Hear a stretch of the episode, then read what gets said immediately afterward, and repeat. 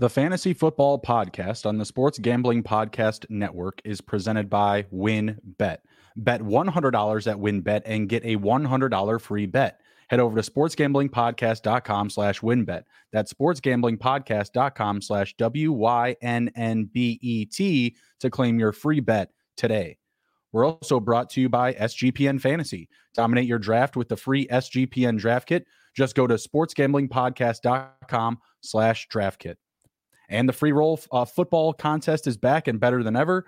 $5,000 is up for grabs in our NFL contest and $1,500 in our brand new college football contest. Sign up exclusively in our Discord, sportsgamblingpodcast.com slash Discord. That's sportsgamblingpodcast.com slash Discord and welcome into the Fantasy Football Podcast presented by the Sports Gambling Podcast Network. I am your host for the evening, Justin Bruni. Joining me is Andrew and Cody. How are we doing, gentlemen?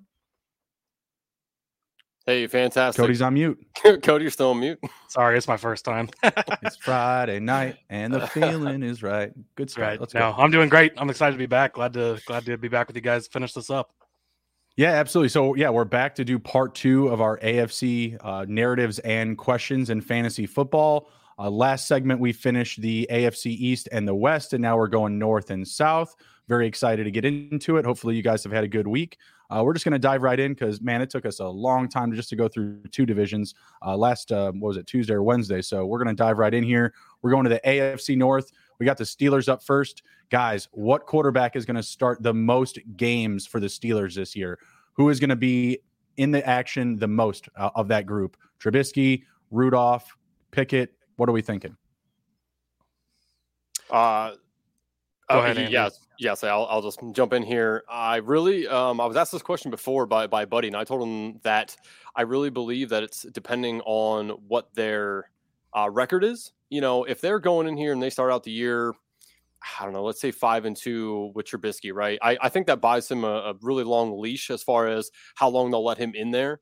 So, mm-hmm. I mean, uh, obviously the polar opposite. If they start off two and five, I, I really think that they're going to yank him and just see what they have in Pickett, right? I mean, what's the what's the harm in in doing that? You know, they've obviously seen Trubisky with the Bears. No offense, Justin, but he wasn't, you know, fantastic. He he had a year that he was pretty good and, and he's serviceable, but he's probably not the long term answer there. Pickett probably is. So eh, honestly, for me, it's just all it's all about the record. You know, if they're if they're doing well, they'll leave him in there. If not, you know, I think it's Pickett's show.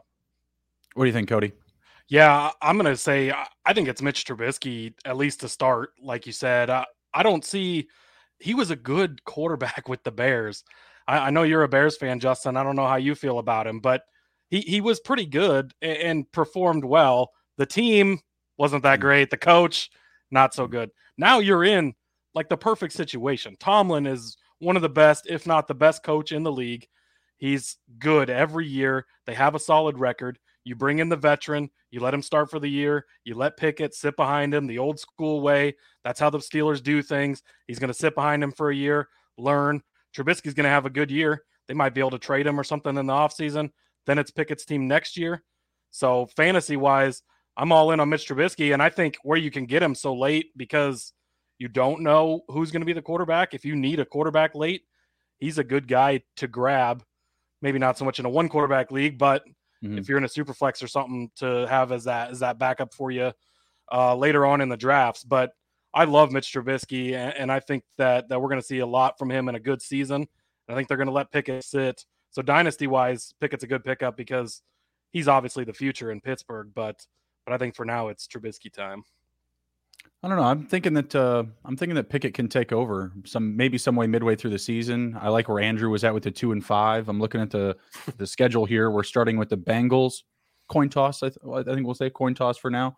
Patriots. That's not a favorable matchup for Mitch. Uh, the Browns week three. The Jets week four. That's a favorable matchup. And then the Bills week five. I mean, I don't know. I feel like there's a reality they go one and four to start. One and four. I mean, I think Mitch should get pulled at that point. I feel like he's going to have a very short leash. Uh, he had a short leash with Nick Foles behind him. You know, the, that's who the, the, Bears thought you know could make him compete, right? So you know, Kenny Pickett, young quarterback coming in here, I think he's going to have a good opportunity. And from that point on, you know, you do have the Buccaneers. Maybe that's kind of like the like the good changing point if the record is bad. Um, and after that, the Dolphins, the Eagles, the Saints, the Bengals, and the Colts. Maybe a little bit more friendly uh, matchups there uh, you know, first the past the first quarter of the season. I don't know. I, I feel like Pickett's going to take over. I've seen what Mitch can do. Um, I was talking to Andrew before the show started to mention he's a Commanders fan. I saw Mitch play live against the the Commanders. Actually, the last football uh, game that they played as the Redskins on Monday Night Football. It was amazing. Bears whooped them. It was great. Mitch was fantastic.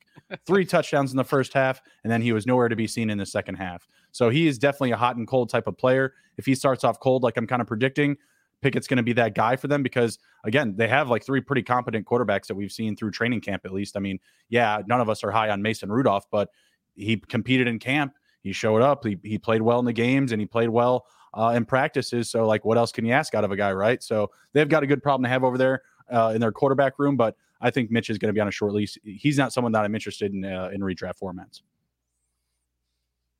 All right, moving on. Uh, looking at Najee Harris, when you're looking at ADP, probably the back end of the first round, and you're looking at Najee Harris on the board, would you rather have Najee Harris, Joe Mixon, or Saquon Barkley? We'll start with Andrew. It's Barkley. Um, it's not even close for me, to be honest with you. Two things, uh, you know, about Mixon. One, I don't think that he is going to play a lot on third down. He only played 17% of the third down snaps last year. I don't think that's mm-hmm. really going to change for some reason they like Samaje Perine, um, and I actually like Chris Evans a lot. You know, uh, there's it, it's a little bit of a mystery to me. I mean, they the, if they didn't learn anything from the Super Bowl, it's that they should have had Mixon on that last play out there. I mean, it, to me, it's just crazy. So I, exactly. I do like Mixon over Najee. Um, again, Najee, uh, it's a volume play. But with the Lisfranc injury or whatever they, it's not an injury, but he has a little bit of a concern with it. That scares me away right there. A Frank injury is nothing to joke around with. So I want nothing to do with with Najee, to be honest with you, unless he really falls. Um, you know, and again, for for Mixon, it's I, I don't think that he's going to play every role. Barkley, on the other hand, he's going to play until he can't anymore. I mean, they're, they're going to run him into the ground. He's been a little uh, injured, so he, he's had plenty of rest. He's going to play every single down. There's nobody of note behind him. So for me, it's Barkley, and it's it's you know purely because of all the volume. He has all the work, and I mean, even though I think the Giants are going to just stink, I, I still think that he gets all the work, and he just has the the highest upside for me, and, and that's the shot I'd rather take there. All right. What do you think? I'm actually going to go with Najee. I really like Najee this year. I think he could be potentially one of the best running back fantasy players there is on the board. So I do like the other two guys as well. I'm not necessarily staying away from any of them, but given the choice, it's Najee for me. I mean, we saw how much they ran him last year, how much they relied on him. Again, like you just said, not really anybody of no behind him. I would say that's still pretty much the case there in Pittsburgh. He's going to be the main guy. He's going to get the touchdown opportunities when they're down on the goal line and close. Uh, I mean, again, that old school football style, they want to run the ball no matter which quarterback is playing, they're probably not going to be blowing teams out. It's going to be closer games. They're going to want to run the clock a lot and feed Najee the ball. Um, but I think both quarterbacks are good enough with the weapons they have at receiver to open it up and not necessarily. I mean, that's that'd be my concern in New York. They're going to be bad uh, for wide receivers. I mean, shout out to my guy Wan'Dale Robinson from Nebraska, but uh, they don't have a ton of big options there. Whereas Pittsburgh can spread the ball out a little that's going to open up more lanes for Najee and give him more more opportunities. So I'm going to take Najee probably, and then it, for me, it's really a toss up between the other two. I could go either way. Um, Saquon's hurt me a few times in the past, so that that definitely factors in a little. Obviously, I think that's why he's down in ADP because obviously he's shown us before he can be really good. It was right. it was a, a small sample size, but uh, but so I'd probably go Najee and then Mixon, and then Saquon will be my third guy. So I have Najee up front as well, and then I have Barkley and then Mixon. Barkley and Mixon are pretty close. They're between nine and eleven. So I have Barkley at nine, and I have Mixon. Oh, actually, I have Mixon at. I do have him at eleven. For a second, I thought he was at ten. So yeah, I have Barkley at nine, Mixon at eleven, and then um, Najee at five. I feel like Najee does have that outside shot still to kind of get that that high level, that high volume uh, that you see from guys like CMC or Jonathan Taylor, you know, just because he is going to be the identity of that offense. I haven't really heard anything that serious about the Lisfranc issue. It's a Lisfranc bruise, is, is what I'm hearing. And there haven't been any significant red flags. So until that happens, I guess I'm just going to leave him stay put. I have him ranked as running back five coming off my board. Uh, the only guys I have ahead of him are Cook, Ekeler, McCaffrey, and Taylor. Um, so yeah, I, I'm still incredibly high on him. I would be very disappointed if he had some type of injury like this, like just before we're about to take off, that would, you know, deteriorate his value or keep him off the field. So hopefully everything straightens out there quickly. But yeah, until I see any like um, you know incredulous red flags, I'm I'm gonna hold strong with them. I really like Mixon, but man, Andrew, I'm right there with you, man. Like I was on the Bengals train all the way through the playoffs. I took them to win every single game. I wouldn't stop. went into the Super Bowl. I was so angry at the finish of that game. Just like let your best players play. Like, hey, I, the stat that you brought up, like you know what, that type of approach probably kept Joe Mixon more healthy last year. He had a great season, right? Like he was on the field a lot. He was healthy. He didn't miss time, right? So maybe that played into the regular season, but we got one play to make. We got one play to make. Chris Evans, come on now. Samaje Ryan, come on now. Third and one, come on. Killing me. Killing me. And and Saquon, I just feel like at times there are going to be moments where they they are conservative with him. I do believe you, Andrew. Like there's going to be some high weeks for him, but at the same time, because of the injury history, if the game script isn't there, you know, if they're playing from behind, like I, I you know, I still don't really trust their defense a whole lot. You know, I feel like he could get scripted out of the game at, at some certain point. So I'm still high on him, higher than maybe I think a lot of people actually. I still have him at running back 11. Um, but at the same time, I feel like there could be some low, low weeks, you know, based on game script or just, you know, the team and the coaching staff being conservative with his health. All right. Before we continue with the Steelers, we're going to do a quick uh, word from the sponsors. We'll be right back after this. Uh, thinking of joining WynnBET? Now is the perfect time. New customers who bet $100 get a $100 free bet. If you're betting baseball, you have to check out WynnBET and their reduced juice in baseball games. It makes them the best place to bet the MLB. Uh, plus, the WynnBET Casino is always open 24 hours a day, uh, 24 hours a day, where you can get a 100% deposit bonus up to a thousand dollars. Wynn has also just released their first quarterback with five touchdown prop bet. There's so much to choose from, and all you have to do is head over to sportsgamblingpodcast.com slash wynnbet so they know that we sent you. That's sportsgamblingpodcast.com slash W-Y-N-N-B-E-T to claim your free bet today. Offer subject to change. Terms and conditions at wynnbet.com. Must be 21 or older and present in the state where playthrough WynnBET is available. If you or someone you know has a gambling problem, please call 1 800 522 4700. We're also brought to you by Odds Trader. Uh, what is Odds Trader? It's a place to compare all the odds from major sports books. You can also compare different sign up codes and promotions from sportsbooks to get the best deals. This app provides player statistics, key game stats, injury reports, and projected game day weather for bettors to make the most informed bets possible. It also has a bet tracker so bettors can keep records of all your games and betting activity. Go to oddstrader.com slash blue wire. OddsTrader is the number one site for all your game day bets. And the free roll football contests are here. College football contest, $1,500 up for grabs. NFL contest, $5,000 and a two night stay at the Wynn Las Vegas up for grabs. Sign up exclusively in our Discord, sportsgamblingpodcast.com slash Discord. That's sportsgamblingpodcast.com slash Discord. Hashtag live reads. Let's go. also, go to sportsgamblingpodcast.com. Check out the fantasy tab. We've got cheat sheets, we've got projections for you guys, we've got IDP info, auction info, target guides. We've got everything you guys need. Uh, you can go catch uh, 24 hours of uh, best ball with Andrew, Raub, and Ryan uh, Kramer. They hit it absolutely hard. If you've uh, seen every best ball draft, I guarantee there's still one left over from those guys. So go check out all of our, our content. Uh, we're going to get back into it here. We are talking the AFC North and the Steelers. Uh, but again, before we do, we're going to hit a word from the chat here. We've got Cody Canyon in the chat asking about some home league draft questions. we're going to walk him through a couple of these. Shout, shout out to Cody, to... by the way. First of all, amazing first name. I absolutely love it. Second of all, I'm also in like 28 best ball and all kinds of crazy weird leagues with this guy. So uh, we've never met, but uh, we're DGens together. So shout out but, to you. But you have a, a deep valued relationship. Exactly. A common history. All right. So Cody Canyon's asking Hurts, Brady, or Mills uh, in his home league. I'm, I'm assuming this is redraft. It looks, um, yeah, it looks like it's a super flex. I think that's what he has is is these guys. Are these key are these keepers, Cody? Let us know. Did he ask I mean, a question previously? I think well he said uh, he's self-conscious about his home league let me let us know how he thinks he, how we think he fares. So it's a 12 team super flex PPR. So I think uh, this, this, is, who he, this so this is who he has. Oh, okay. It's a good group. Her, quarterback group's good, right? Yeah, yeah. I, Hurts, man, Hurts could be the number one uh, quarterback. He's he's the first guy I'm really targeting off the board in most drafts is is Hurts because He's my favorite. He's got the rushing upside.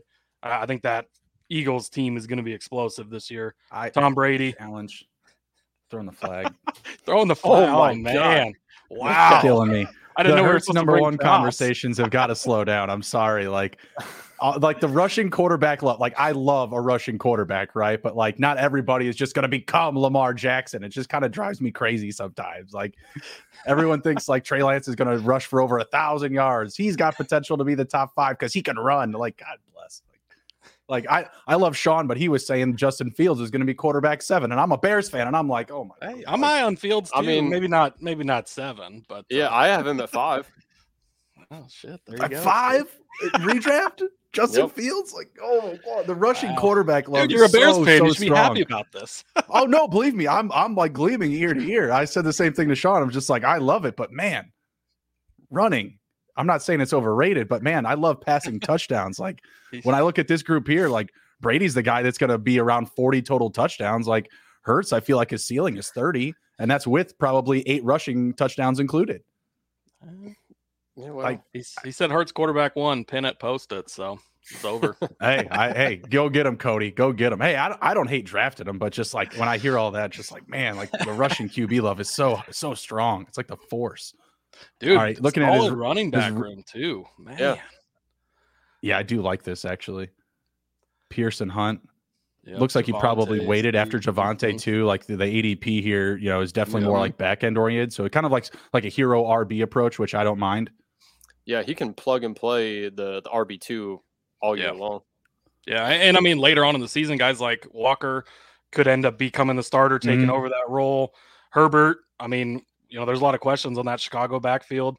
He, he mm-hmm. could have a, a, solid role too. So, and Javonte, I think he could have a regular role even with Montgomery yeah. playing well and being efficient. Agreed, like yeah. I feel like they could be a very good tandem because yeah, they're just missing like that next playmaker after Mon- Monty, Kmet, and Mooney. Yep, um, looking at his, I'm assuming this is Jerry Jeudy. No, oh, I thought it was Justin, Jefferson. Justin yeah. Jefferson. what an assumption. His his first round pick, obviously. or well, Higgins, maybe Mooney. Maybe flex, maybe he's a Bears fan. Uh, Olave, Nico. I mean, I like yeah, it's, it's solid. JJ, obviously, I, I think he's going to be the best wide receiver this year. I have him as my number one. Um, Olave's got potential. I wrote a, a rookie of the year article. I wrote him up as my rookie of the year pick. Um, so I like that. Collins, he was solid last year um, with the rookie being out uh, with his cancer and everything going on. He's definitely going to have a pronounced role in that Texans offense. I like it. Yeah, yeah. And then for tight ends, he had uh, Schultz and Irv Smith. I love, I love Schultz five guy. Year. Yeah, deep, I'm, I'm deep shot Irv Smith. Too, I like so. it. I like yep. it. All right, let's get back to the Steelers here. Uh, any concerns about Diontae Johnson's uh, recent injury? Are you guys making any adjustments in your rankings? It doesn't seem like it's a big deal here, but uh, it's kind of a you know like the first domino to really fall out of uh, Pittsburgh, at least the the one of highest concern here. Uh, any worry, guys? I'm not. I'm not really worried about it too much. Uh, actually, worked out well for me in the SGPN fantasy auction league we had. Hmm. He got hurt that afternoon slash evening uh, mm-hmm. in the in the game, and then I got him for like four bucks in that league. I think you helped me on that, Andrew, because you you wrote uh, in the chat, yeah, I did. done for the season or something, or he just broke yeah. his foot or something. Yeah, broke his foot. I was like, and I actually stopped for a second. I'm like, shit, what? I didn't see that, but uh, but uh, awesome. no, I, I like him. I mean, he, I think he's going to be the number one option there. Um, obviously, Pickens, I think, is going to have a big role. I'm kind of out on Claypool this year, but uh, Johnson's going to be the number one guy. The injury doesn't seem to concern me. Everything I've read seems like he avoided a, a big injury scare and should be okay and ready to go. If yeah, I wouldn't say. Oh, I'm sorry. Go ahead. No, I was just gonna say, like, are you guys worried? Like, if he doesn't play week one, like, if you hear he's gonna be out like two weeks, like, what type of adjustment you you would make? I, yeah, I'm not. I, say I'm not really too worried about it to be to be honest with you. But the the reason mm-hmm. I'm not worried about it is I already have Diontae Johnson buried on my rankings. I don't really want anything to do with him. Um, I would oh, okay. much rather take Claypool or Pickens later. Um, okay. I, I, just I, I, don't think that Diontae is going to have the same role he did last year, right? I mean, he was Big Ben's go-to guy. That was mm-hmm. his role. I like Claypool uh, in the slot better than I like Johnson in the slot. He had some drops last year. Not that that scares me away from it, but I, right. I would much rather take just the shot on one of the other guys later. I mean, I probably have less than three percent exposure on him in best ball, and and I feel really good about that. I just I just do not like Diontae this year. I'm like super high on him, but that's all good. yeah, I'm like I'm just I'm like just like wickedly high on him. I got him a like wide receiver eleven, like no big deal. Uh, oh he just goodness. comes off as like a a quarterback proof type of player. Like you know, yeah. seeing him last year, like yeah, he was Ben's go to guy, but that was because Ben couldn't get it to anybody else. Like literally, like you know, he could not get the ball down the field. So you know, having like that that lower A dot, right? Like being able to play, you know, inside the first 10 yards, I think is favorable to poor quarterback play potentially out of Mitch, growing quarterback play out of a Pickett or a Rudolph. So I don't know. Well, and imagine what he what he did with a quarterback that couldn't really throw the ball anymore. I mean, That's, Roethlisberger yeah. was great in his day, but the last couple years he was noticeably not as good, and he was able to perform well there. Now imagine if he can get the ball further down the field, and he can still do those shorter things, like you said, if the quarterbacks need help. So yeah, I'm I'm really huge on him, and I wouldn't be concerned if he's out first couple weeks. Might be a great opportunity to try and get him either later in drafts this weekend if he starts falling, mm. or you know he's on somebody else's bench. They lose week one, they don't have him, and, and they they start panicking, and you can get him for cheap. I, I would go for it. He just went still. He just went 55 in a best ball draft I, I did uh, with the SGP guys uh, earlier today. Th- there's just guys around him I prefer to have: Jerry Jeudy, McLaurin, Mooney, Brandin Cooks, Juju, Bateman. Like I, I would prefer every single one of them over him. So you just feel different, Justin? No, I have a McLaurin and a, uh, not some not not JJ Jerry Jeudy, and Mooney. I don't have them that high, but I do have McLaurin pretty close to Diontae. Where do I have him at? Uh, yeah, and I don't think. I mean, I would take Johnson over a lot of those guys. Yeah. So me and uh, Dave Best ball wise, maybe not like Juju because Juju's got such upside in that Chiefs offense. I think, but but redraft wise, I'd rather have Johnson over. I think all those guys you named. Hmm. Yeah, I have I have McLaurin at 16, so he's like five spots off of Diontae, and me and Heilman are the the guys that are the highest on him at SGPN of who are ranking between like me, him, Adam, Stickler, McBrayer, and uh, Emerson. Um, so we're the highest at, at McLaurin at 16. As far as Diontae goes, his spread is from seven to 19 so it's yeah, I have and I have him at eleven, so kind of like in the middle of that range. Hmm. Man, I need to draft with you guys. hey, we, we need to draft with you. We're getting the pieces that you want. You're getting the pieces that you want. It's a beautiful thing. It's a good. Right. It's a good deal. It works, it works out for everybody. All right, let's move on to uh, Pat Freiermuth progression or regression for Pat Freiermuth this year. Kind of talking again about you know may, maybe being a friendly target to a growing quarterback or poor quarterback play, whether it's Mitch Pickett. Where you guys stand with Freiermuth for this year? Progression.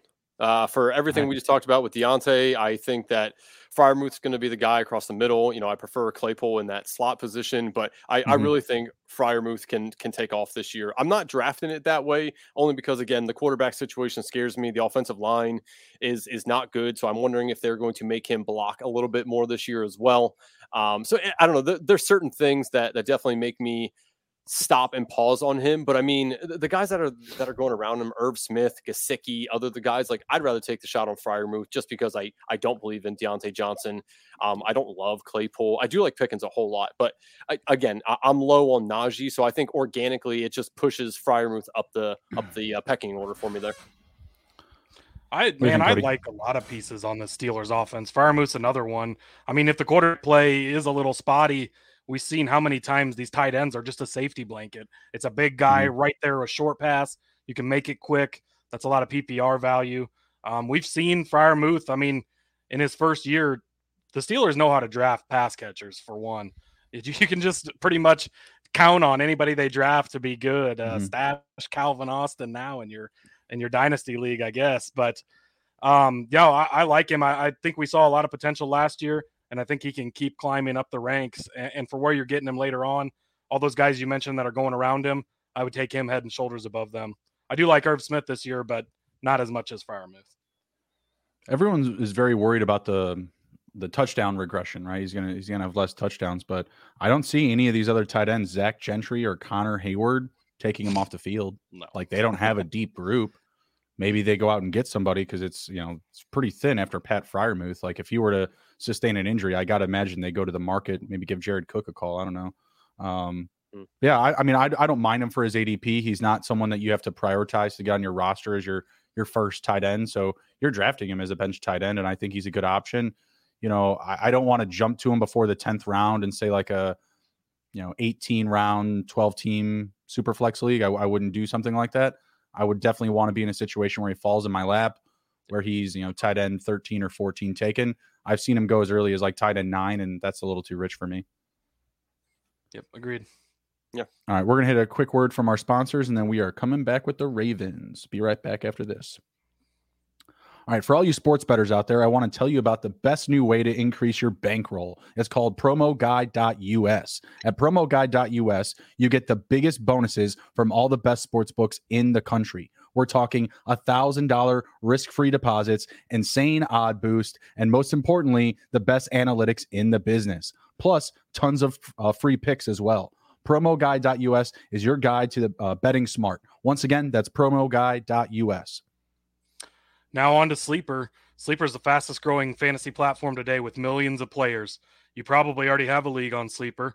I use it for my eight trillion leagues I have. That's that's where I met our buddy Cody at. Um, it's a game changing product, unlike unlike anything else in the industry. And now you could win on Sleeper by playing their new over under game. Over unders integrated into fantasy, the first sports contest game built into the fantasy experience. Not only can you enter a contest via over under itself, but you can also do so on the fantasy league matchup screen, i.e., Patrick Mahomes is your starting fantasy quarterback. Not only do you think you're going to win your fantasy matchup this week, but you're also confident he's going to pass for 250 yards. Easy, right? Over 250. If you pick correctly, you can win anywhere from two times to 20 times the money you put in. Uh, stop what you're doing and download Sleeper now to play their new over under game. Have fun with your friends and make some money. On your mobile phone, you can join our listener group at sleeper.com slash SGP, and Sleeper will automatically match your first deposit up to $100. That's promo code SGP. Again, go to sleeper.com slash SGP, and you'll get a $100 match on your first deposit. Terms and conditions apply. See Sleeper's terms of use for details. And run your pool. Run Your Pool is the home of competition, bringing sports fans and their social circles together to compete, connect, and make every game matter more. Run Your Pool offers every game type under the sun, from Pick'em and Survivor to fantasy pools. It's a one stop shop for sports gaming with customizable features that you don't get anywhere else. We've teamed up with Run Your Pool to host a pool for our official SGPN NFL Survivor contest. Hop in now to reserve your spot. $500 cash and a $250 gift certificate to the SGPN store to the winner. Sign up today over at play.runyourpool.com slash SGPN.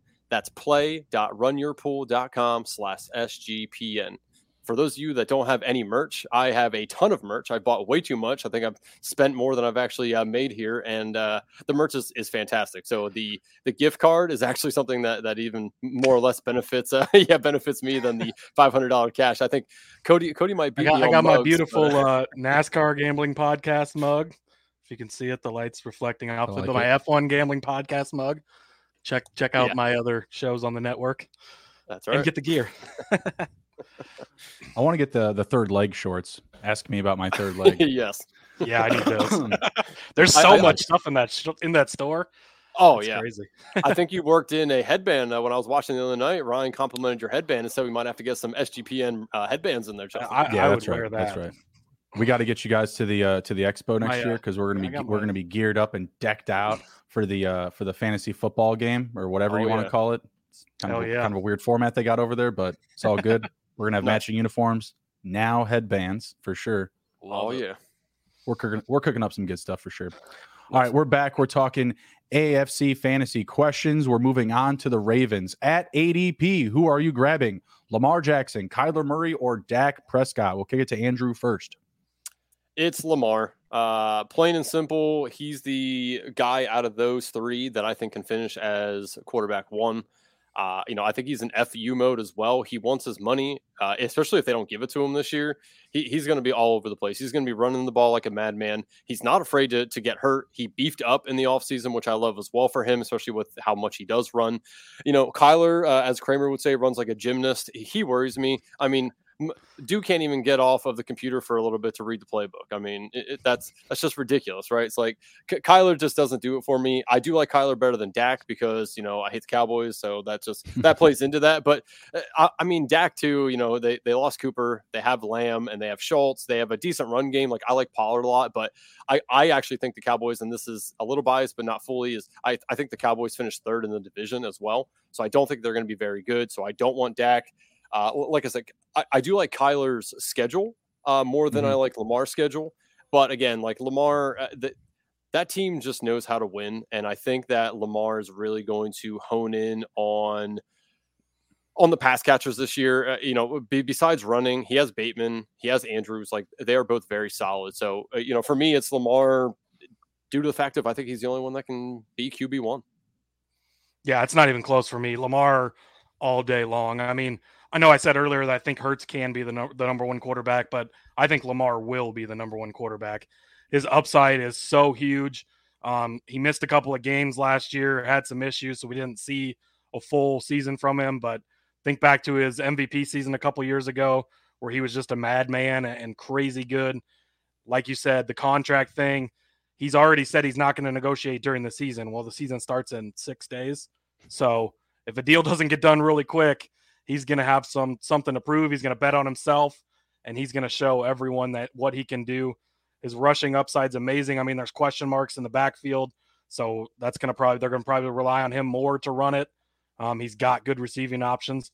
I like Kyler as well. Um, not nearly as much as Lamar, but I, I would settle for Kyler for Kyler. I think we've seen that offense can be explosive. He run does run like a gymnast, but uh, but he's still very productive the whole Call of Duty thing or whatever it is, where when the new map out, his production goes down is very concerning. maybe uh maybe somebody will be watching that, but uh but and to, uh for for Dak Prescott, like you said, down on the Cowboys this year, um, and I'm not even an NFC East fan. Uh, I do think the Eagles kind of run away with that division, but but their offensive line is hurt. Uh, it's definitely not like it was a few years ago. They've got a good running game. So they might lean on those guys more. Lots of questions at receiver. Can Lamb be a number one guy? We haven't seen it from him yet.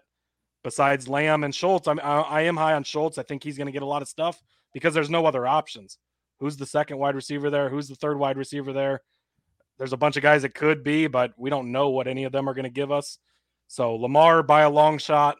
Um, I, I, would actually take him as the number one quarterback, even.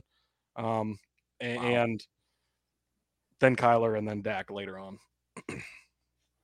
yeah, I would be taking Lamar here. Uh, Lamar is the rushing quarterback that I want at his ADP. I just feel like you know he's a guy that you can trust on the ground because the offense is completely built around him. Whereas with the Eagles, like they've obviously added AJ Brown, they still like a lot of the pieces that they have there. They're they're more equipped at the receiver position. Obviously, better tight end, uh, Andrews over Goedert. but at the same time, like Jackson's just going to be the priority here. Everything's going to run through him when they're running the triple option. Um, I mentioned on another show of ours that, you know, it doesn't matter who's at running back, they're just going to run all over you no matter what.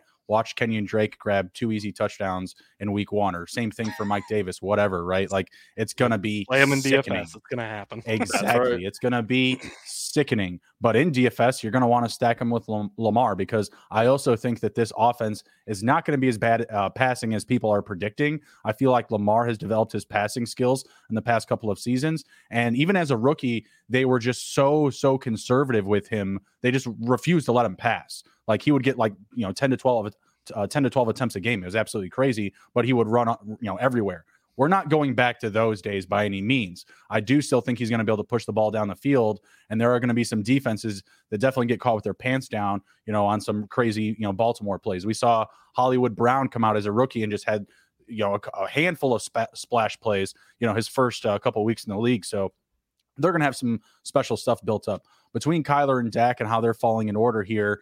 I would definitely go Dak over Kyler. I think that the the passing volume for Dallas is just going to be so high. Whereas with Arizona, You know, they, they still produced a top five running back last year in James Conner. I feel like they still could lean into the ground a little bit more.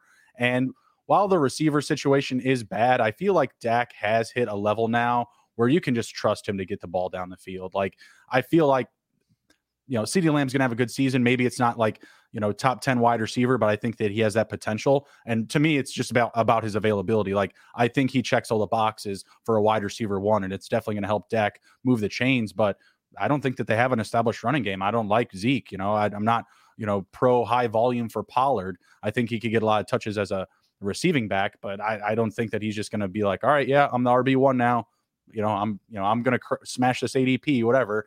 Um, and then you look at Kyler again. I feel like they they run a little bit more. They use a little bit more James Conner, a little bit more Darrel Williams. Maybe when we get Hopkins back, you have a little bit of a higher ceiling at that point. Starting out the season, I think we got definitely got to like Dak a little bit more, but definitely prioritizing Lamar to the top of that list. Yeah, and just a quick note out too on Lamar's passing. For whatever reason, people, oh, he can't pass the ball, whatever. I was working on some stuff. WynnBET has that first quarterback to five touchdowns prop mm. out there. I was looking back at 2019 at his MVP season. He had three different games where he threw five touchdowns. So if he's performing like that this year, on top of all the rushing you're going to get from him, I mean, they open up the season against the Jets week one that team is a total trash was, dumpster fire. I was just about to say, I wonder if one of those games he did put up the five. It was, was against, against, the Jets. Jets. Yep. Oh, so what are yeah, those he's 50, he's 50 to one. Uh, yeah. So 50 to one. Mm, spoiler alert. Yeah. I might have an article coming out soon that's got that in there. But uh, ah. get on it now before a couple shekels down, on it. a couple shekels on it. All right. What do you guys think about J.K. Dobbins at his current ADP? Feels like he's falling right now in value. Are you still uh, placing any priority on drafting him? Uh, yeah, I'll take him. I I love J.K. Dobbins. I think that you know maybe the first two weeks or so it's a little bit of a slower start. Like you said, they picked up Kenyon Drake. We could see him rely on that. We could see him go with Jackson. But like we just talked about, it's basically a triple a triple option offense. Like they are going to run the ball a lot. While Jackson can throw for five touchdowns, they're still going to run the ball a lot. They're going to rely on Dobbins. He's going to get dump offs out of the backfield. He's going to get plenty of carries. He is the number one guy. They picked up Drake. I think that was more just because Gus Edwards is probably not going to be around much. Mm-hmm. Mike Davis is like 75 years old, so you're probably not going to get much out of him. So I think Drake, you know, might fill in a little more in the first two weeks, but I think for the season long, uh, Dobbins is fine. I love him, and if he keeps slipping, the farther he gets down there, the better it is for me. I'm not necessarily going to reach to grab him, but if he's hanging around, I'll definitely, and I need a running back, I'll definitely take him. What do you think, Andrew? I mean, Cody said it 100%, you know, exactly how I would have, to be honest. Like, I, I don't think that there's a scenario where I'm not drafting him outside of a full blown injury like last year. I, I, don't really care that he's not going to be there the first couple weeks potentially. Um, mm-hmm. The Kenyon Drake thing is interesting because I know they like Gus Edwards, and Kenyon Drake's actually a pretty good running back, especially in, in you know, in the passing downs. So I, it, it is slightly concerning that it lowered his ceiling, in my opinion. Uh, but I'm not going to steer clear of him, to be honest. I, I, already have him in a bunch of regular redraft leagues I've done. I have him in a ton of best ball leagues. He's one of my highest exposed running backs. So I, I just think that the Ravens, if they're going to truly compete for the AFC, it's going to be play great defense and run the shit out of the ball, you know, with Lamar, with JK, with Kenyon Drake, all of them. So I, yeah, I'm not staying away. I'll, I'll just keep drafting him, and and you know, like Cody said, if he keeps falling, that's even better. What do you guys think the highest round is you would take him in a single quarterback? Like, would you spend a fifth round pick on him right now? As my first running back or second? No, just any any situation. Like uh, you've gotten to the fifth round and you've only drafted one one running back. Yes. All right. Yep. Yeah, yeah. If, especially if I got like CMC or somebody like that, that's going to be my mm-hmm my bell cow, big guy, I'd be very comfortable taking Dobbins. I'm not in on it. I don't know. I just feel like any any one of these guys can be great. And I all and those great things situation. you said, and you're out. I know, I know, I know. I, I got to play devil's advocate, I guess. I don't know. Uh, I like like I said, like I feel like any one of these guys can be great because they just play for the Baltimore Ravens and they're a running back. Like this, it's a more about benefiting from the system. And similar to Saquon Barkley, given the, the status of Dobbins' health and the uncertainty already for week one, even when they do bring him back, I have to feel like there is going to be some conservative usage and you're not going to necessarily get like a booming season, right? I'm not saying not to draft any of these guys, but I am saying it's a very convoluted situation. And I, I hate to use this term, but you know, Lamar Jackson's the best running back narrative is probably going to be pretty alive this year because very good odds he leads the team in rushing yards this season. That makes that makes that makes you the running back one on the team out of necessity. You know, if they need you to run that much to provide that type of volume, you're the running back one, buddy. I'm sorry, but you're also the QB one. Hmm.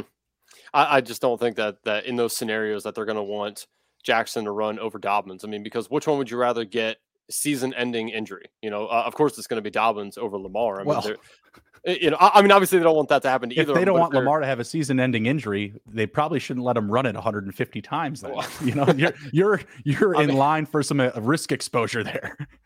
Yeah, some of that's organic though. Obviously, you know, he he sees the hole and, and runs. But I, right. I also, you know, like the factor for Dobbins that, you know, Ian Rapoport came out and said that it doesn't look like he's ready. You know, people are doubting him. He already came out and said that that kind of lit a fire under his ass too. So I think he's just going to be running with electric feet and and you know just not looking back at anybody. He's just I, I honestly think he's in line for 12 plus touchdowns this year on the ground. So uh, you know, I love taking that in the fifth round hey, if, if he can fall to me and uh, say six end of the sixth, maybe somewhere in the seventh because of this situation, I, I would be in.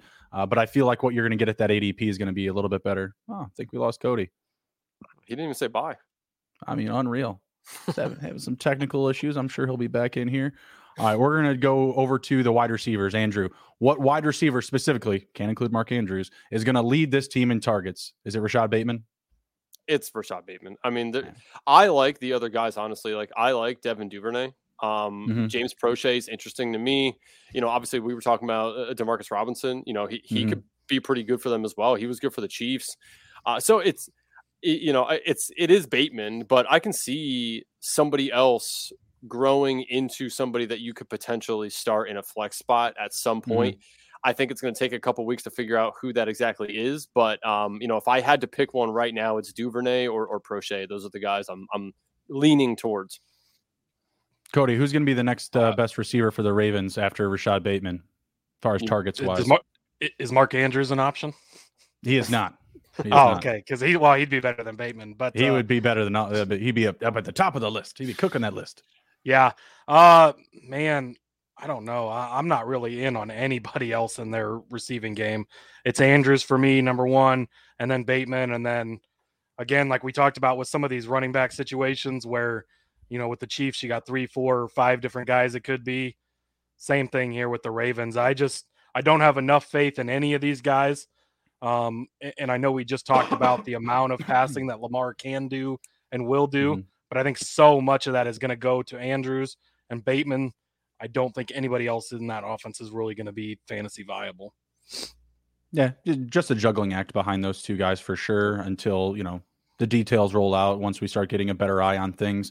I like the upside for Proche and for Duvernay because they've been in the system. They're familiar with Lamar. I also just like an outside shot at Demarcus Robinson because of his experience, more reliable blocker. I, I feel like um, been playing with uh, Patrick Mahomes, so in more of like a vertical offense. I feel like his route running skills are going to be able to really open up things down the field, and he might develop into someone who's a reliable piece. Um, somebody I'm not adverse to taking a shot uh, at the end of the draft, but realistically, all of those guys will be available in the last round of any of your draft formats, whether it's Duvernay, Proche, or uh, Robinson. So take your most applicable uh, risk.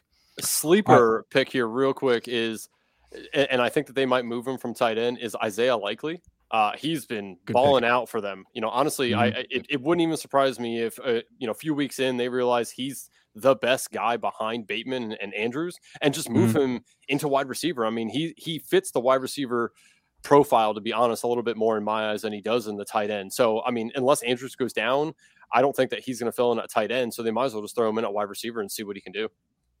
Yeah, I wouldn't I hate it, it at all. And and they could use two tight ends. That's a lot. We know how much they love to run the ball. Mm-hmm.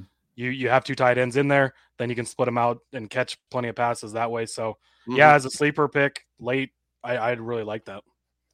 Absolutely, I agree. All right, moving over to the Bengals. Uh, is Joe Burrow a top five quarterback this year, boys? Top five? No. Nope. No. no. Let's hear it. Yeah, yeah. It's, so obviously, you know, he's already a little injured. Um, that that's not super alarming. Um, but a, a, little bit. You know, Chase Young did mess him up two years ago. I, I watched that game, and that was a, it's nice to see. Um, I, am just, I, I, didn't really like Joe Burrow coming in. Um, you know, into the NFL to be honest, and it's just he's obviously he went to Super Bowl last year, so he's not a shitty quarterback. He's a good quarterback. And Very good. He, here's the thing, you know, we all think Higgins is going to be fantastic this year. Everyone loves Ja'Marr Chase. You know, we think they're both going to be probably top 12 wide receivers, right? I, I just I can't figure out the case where that happens and Burrow isn't top five, but I can't predict that he is top five because I don't think that Higgins gets there. I do think he's going to favor Ja'Marr Chase a lot more than people think. I obviously don't think Higgins is a bad wide receiver by any means. Him and uh, Chase actually have very comparable stats when you look at it season long. You know, so it's it's it's one of those scenarios where I, I just think that Burrow and Chase are going to be way more electric than Burrow and Higgins. So I think Higgins falls mm-hmm. off. I, you know, I, I they got rid of uh, of the tight end, so now they have a new tight end there. Like I, I don't know to, to me, Burrow will probably finish. about C- CJ Uzomah being gone. I, honestly, I mean, he was pretty solid towards the That's end. That's some love in itself for CJ Uzomah. I, I, mean, again, like that's a fantastic name too, Uzomah. I mean, I can't get over that. That's awesome. Uh, gone. But, yeah, he's, I, I honestly thought he was. Uh, he was a little underrated as a tight end. I, I thought so. I don't know. I, I think Burrow probably finishes at nine, ten, somewhere in there. I just can't see him being a top five guy. There's there's way more guys I prefer than than Burrow. Plus, he doesn't move in the pocket. He's he's a statue back there too. He's not going to run because last time he ran, he got you know out for the season. So I don't know. Yeah, I, I agree. I definitely don't think top five. I mean, they had an amazing season last year. This great offense made the Super Bowl, and he was the seventh quarterback. So that was with Lamar missing games. That was with Kyler missing games. Both of those guys, especially Lamar, has a chance, you know, to be over him. Russell Wilson was out for some games. He could be in that area as well. Um, so, I mean, Super Bowl hangover is real. How many times have we seen these teams that lose in the Super Bowl struggle the next season? Um, they they're maybe getting a little bit too cocky. They think their shit doesn't stink. They you know they had this great offense. They made it almost there, and, and then they're in a tough division. I mean, Baltimore is good. I think the Steelers are underrated. They've got good defenses in in that division. Uh, the Browns, you know, are the Browns, but but they could be decent. They've got some pieces if they can figure out the quarterback stuff and all of that. We, we uh, lose oh, You guys still got me? Oh, yep. There you go. You there? All right. Freeze my camera so I can go pick up the challenge flag and throw it again. Joe Burrow, top five, dead or alive. Come oh. on, guys. Come on. I, I, I agree with a lot of the points you guys mentioned. Like Cody, like with the division, it's going to be super competitive, and they may have a Super Bowl hangover. At, while at the same time, Joe Burrow can have a very successful season in fantasy, right? Like he could have very good numbers, but the team rec- team's record could be bad. Like I definitely don't feel like they're close to as close to a 10 and 6 as people might think they are. Oh, we lost them now. if you can hear us, sign off and sign back in unplug it and plug it back in. He plugged it back in already. So smart. So smart. There he is. Unplug it. Plug it oh, there in. you go. Unplug it. Plug it back. Yeah. Is that what you said? Okay. Uh, exactly. I don't know what's going yeah, on. So back to Burrow and the Bengals. Yeah. I mean, I feel like the game narratives are going to be very positive for them because I don't think that they're a world beater on defense. And I feel like a lot of their games are going to be very competitive. Joe Burrow and the offense, they will give him a lot of passing volume. We've seen games where he's thrown 50 and 60 times, right? So in those moments, he's going to get those opportunities to pass the ball a lot. And I, I love the situation this year because I don't think they're an amazing team. I, I do believe that they could have a Super Bowl hangover, and it's going to produce a lot of positive game script in a tough division where they're playing in a lot of close games, and they're just going to have to constantly be chucking the ball down the field. My only deterrent to this is if Joe Mixon has an RB1 level season again, which I'm not going back to the well. I have Joe Mixon just outside the top 10. I told you guys earlier. I'm not going back to that well. I feel like if he does get hurt, I might be on the hook for that high end ADP that I'm paying for, right? So someone that I'm a little bit less high on than the public. But if he were to get hurt, oh my goodness, like who's going to run the ball? They would just be passing like every other down. It'd be crazy, right? So I love Burrow's potential. As a rookie, he was on pace for 4,300 passing yards. Last year, I believe he went for about uh, 44, 4,500. I honestly feel like this team has the potential for him to pass upwards of 5,000 yards. Call me nuts, but I feel like the opportunity is there. I don't think that they're just going to go out and clobber knock teams and be able to just run the ball into the ground. I feel like they're going to have to pass a lot. Fair enough. It's a good argument. I'm still out on it, but yeah, say yes. So I'll, I'll let you take them. Hairs split. Yeah, we got to get into a league together. I'll get my players. You'll get your players. Again, yeah, it's a beautiful thing. Everyone goes home happy. All right, Chase and Higgins at ADP.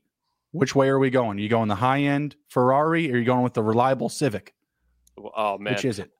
As a guy who owned a 2010 Honda Civic Si, I'm still going with the Ferrari. I mean, I I love Civic. You know, they're they're very reliable and all that, but the Ferrari, man, that that's going to win you the race. Uh, I mean, it, Chase is just the guy. I just think that the connection that him and Burrow have is electric. I mean, we we've seen it now in the NFL, we've seen it in college. I mean, it's just it's amazing, right? So for for me, as a guy that values friendship a lot, I, I really think that that is, is going to hold a thing. I mean, it, there's no mm narrative. You know, we can't say Bible or, or, but we can say shower narrative, right? You know, those two just are, are you know, and and don't, don't take that weirdly or anything, but you know, I, I do think that they hold the bond way better than, than him and Higgins will. So t- crunch time, he's going to go to Chase. You know, I just think that Chase just has the higher upside. So I, I their ADP isn't that much difference to me to value Higgins much more. If Higgins was going and maybe around five or six, then I might feel differently. But I mean, he's mm-hmm. going what like beginning of round three, end of round two somewhere. Like yeah. I would much rather just take Chase at six, seven, five, somewhere in there, and and you know just take the the higher upside, in my opinion. Yeah, think, Cody, you nailed it. I I agree with everything you said. I mean, if you miss out on Chase, and depending on how things fall, if Higgins is there, I won't necessarily avoid him.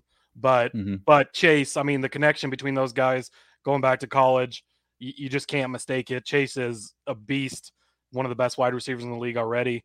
Um, and, and so I, I'm going to take the Ferrari as well.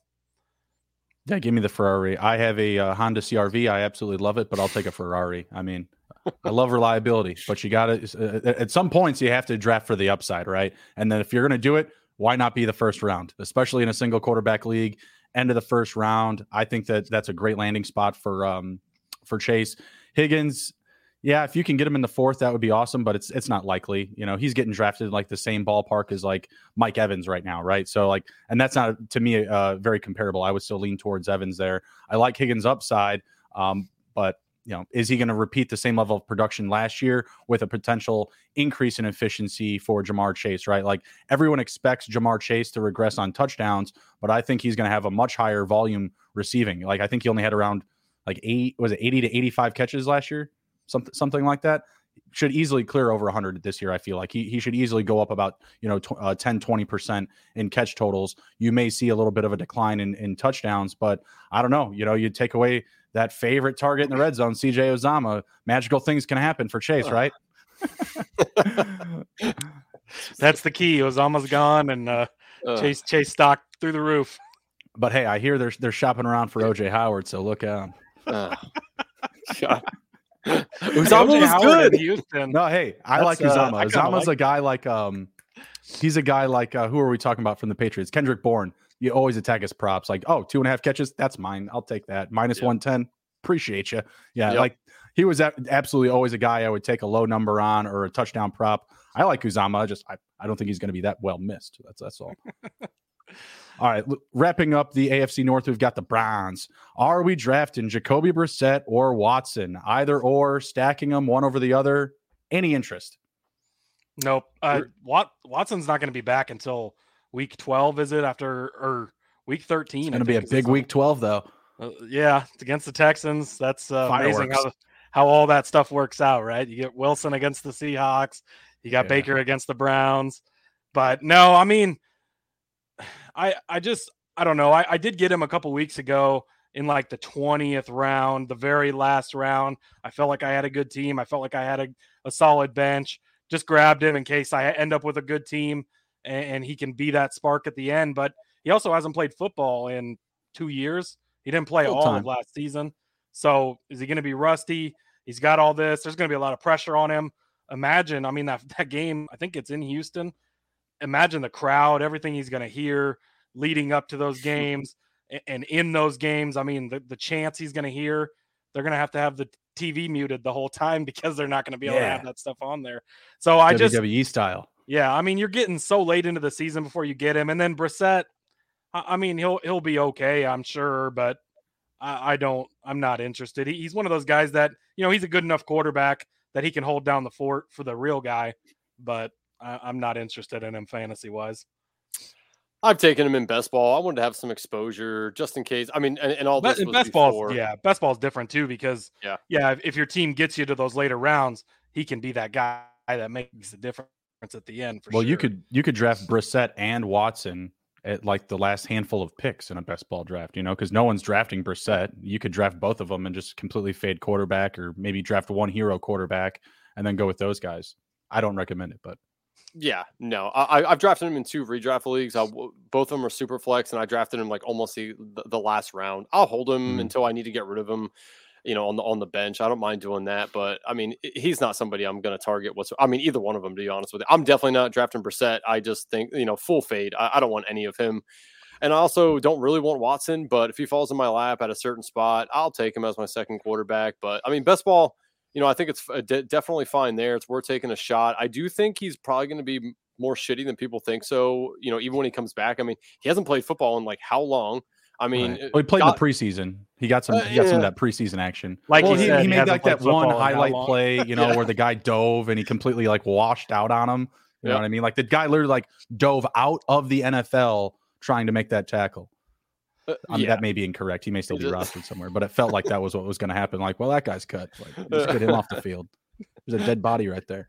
Yeah, I mean, he, yeah, he just hasn't played football. Uh, you know, bearing uh, you know, or barring what you think about Watson, you know, off the field, he is a good quarterback. So I do think there holds a little bit of value there. But mm. honestly, you know, it if I was to give anybody advice on that, it would just be just stay away. Don't even worry about the headache. It's it's really not worth it, you know, unless you're in best ball. And God knows what all those massages did to his body as well. So yeah, and not then sure he's just I mean, he's he's sitting on your bench just staring at you for weeks, and you start losing a couple weeks, and man, I, I really I could use that extra waiver spot, but but now he's only gonna be he's gonna be back in eight weeks. So do I want to drop it? Like you're gonna struggle right. with that and mm-hmm. I'm gonna sweeten the deal your league allows you to put a suspended player on IR. Then oh yeah, stashing, are you stashing them? Yeah, absolutely, easily. All right, right on. Yeah. All right. Oh, That's not even, there's not even a question there. you should your league should not allow that, but if it does. Oh, believe me, there's some leagues I wish it does, yeah. and some leagues I wish it doesn't. So that's that's typically how it goes. Because mm-hmm. you know, having Calvin Ridley taking up a roster spot in Dynasty sucks. Yeah, right? yes. it's terrible. It's terrible. Yep. You know what else? I own Calvin Ridley, I traded Chris Godwin in a first for Calvin Ridley, and then oh. he got oh. pulled. Yeah. Oh. Yeah. Shout out to Calvin Awful. Ridley, fellow DJ. Shout out. Yeah. Hashtag free, free Ridley. Yeah. Free the DGen. Absolutely. Unreal. Sick league. 11 games. Where did you come up with that number? Where did you? Oh, the the 12th game. That's where you figured it out. Yeah. Stupid, yeah. Yeah. Weird league. I am not drafting any Brissett. I'm not drafting any Watson. I, I have no interest. So I did pick up in Dynasty in the offseason. I, you know, just grabbed Jacoby Brissett, obviously, everything going on. Fifth round pick. Worth it to give him up in Dynasty? For, for uh, Brissett? I, I, uh, gave, I, mean, I got a fifth round pick back for him. Yeah. Oh, yeah. yeah. If you're getting yeah. anything out of him, really, I did the same thing. I picked yeah. him up, and I'm I'm waiting just for the Watson owner to be like, ah, I really need a quarterback in the Superflex league. But so in a super flex yeah. league that I'm in, I'm offered him first, of course, to the Watson owner. I mm-hmm. wanted a third. He said no. I was like, all right, moving on. Went to the next guy. He's got no starting second uh, quarterback, and he's got like a bunch. They're just terrible. I'm like, hey, you know, you, you want to give me you want to give me a third? No. All right, fine. F you. All right. So everyone else in the league, he's available for a fourth or a fifth. Five minutes later, the guy's like, he's not worth that. That's crazy. Another five minutes goes by. I got him sold for a fifth. It was awesome. It was great. I was really excited about that. I was just like, man, should I have held on to him? Maybe he does some stuff, but I don't think he does. Like, I even said the, the, guy's like, oh, he's not worth that. I was like, I know he's not. That's why I want him off my team. Like, what do you? Of course, I I don't like him. You know, there's nothing to like there. You know what I yeah, mean? You, but to say he's like not have any value, I think is a bit shallow. I think you turned trash into treasure with that. To be honest with you, I mean, I, I would much rather have that fifth round pick. We get we got to get you like a game show tune for the trash or, or trash or treasure. Ah, see, yeah, that's a that's a good one. I, huh? I would like it. I'd, I'd, I'd like it. Oh, I love trash or treasure. Oh, that was that was awesome. Man, I need one of the long mics. You know, I'm talking about the one like Bob Barker had back in the day. Yeah. Oh, I, I always think of the uh, the Seinfeld episode where they do the God. What's I can't remember the name of the TV shows. We're talking scandals and animals. Let's go. oh, I love it. All right, moving over to the AFC South. We're looking at the Colts. Are you guys drafting Matt Ryan in any format other than best ball? Can't just pick the best weeks. You got to you got to take a stand. Matt Ryan or not? Yes. Uh, there are some redraft leagues, you know, and this is something that I, I know we're uh, it's going to get a little off topic here, but you know know your league, right? Um, you know, I tell everyone that if you know people in your league, make sure when you're going in, you know, all right, this person I know is going to draft three quarterbacks, so this person is going to do like know your draft. So I have a couple drafts where I know quarterbacks are going to go early, they're going to go mm-hmm. often for whatever reason. So with that, like, yeah, if I have Pittman or Alec Pierce or Hines, one of those guys, and I want to stack I, I actually like taking Matt Ryan. You know, they they play in a dome. They have a good offense. Pittman's, you know, trajected uh, to, to be much better than he was last year. You know, potential wide receiver, you know, top six, seven, you know, is, is potential there for him. So I like Matt Ryan. I also like Mo Alie-Cox a whole lot. So for me, Ryan is a guy that has underrated weapons that can overperform. And I will definitely take a shot as my second quarterback, you know, later in the draft. What do you got, Cody? Are you even there? What's going on with the internet out there, Cody? I hey man, I don't know. Uh, it's almost as bad as my Husker football team. Jeez. uh, you got a weird thing for some strange tight ends, Andrew. Mo Alie-Cox. Uh, hey, thanks. thanks. Yeah, I like Mo Alie-Cox. Mo Alie-Cox, but, another uh, you know prop friendly type of player. You know, yeah. laying you know three hundred to one for first touchdown. You know, yeah. like exactly. Hey, those are those are the best kind. But uh, no, I, I'm I'm in on Matt Ryan. I, I love him. I think that this Colts team has the potential to be explosive on offense. And uh, Michael Pittman, absolutely love him. I think he's going to be one of the best wide receivers this year. I'm taking him everywhere I can get him. Um, and in order to support that, Ryan's going to be throwing to him. Matt Ryan's still a good quarterback. He's getting older, yes, but he's still got a few years left in him he he had a decent season last year with some solid weapons, even with a bad offensive line and everything. I think he's in a better situation now. I'm not sold that the Colts are necessarily a great team at this point, but I think that Matt Ryan can be very productive and he's going to get plenty of passing work. So yeah, later on in drafts, um, you know, especially super flex, if you end up going to one quarterback route early and then stocking up on some other players, you need to grab him as your later guy. I think he's he's perfectly fine. I'm okay. I'm okay for taking him late, but not someone that I'm going to prioritize. If he lands on my roster as my third quarterback, I'm I'm okay with it, but not someone that I'm comfortable, you know, rolling out week one with just kind of some of the uncertainties. One, me just not being that high on him. Like I'm not too high, I'm not too low. I kind of have him and Carson Wentz just kind of like in the same area, oh, like nudging the top 20, you know, quarterbacks. well, you, I mean, you have the same guys. You know, you have Wentz in there last year. You have Matt Ryan coming in now you saw the Wentz numbers fantasy wise, really not that bad. Certainly not very Carson Wentz like, I'll even say 27 and 7 uh, touchdown to interception ratio. Like, that doesn't sound like Carson Wentz. It sounds kind of like an older Matt Ryan, right? So if I'm getting that similar type of production from Matt Ryan, I don't hate it, but I don't think he's going to throw less than 10 interceptions. I think that he's still very mistake oriented. Um, and where where we're going to see some benefits from the run game protecting him, I also feel like there's going to be those shortcomings from him. So yeah, he's okay, good enough to get on my roster, third quarterback um, grabbed, but not someone I'm ready to start uh, and fire up in my my second flex spot uh, for a quarterback. Uh, it's just not there. All right, looking at the top of the board, CMC or Jonathan Taylor. I feel like we're all Jonathan Taylor fans here, or not fans, but the direction we're going. Mm. Andrew, no nope. CMC.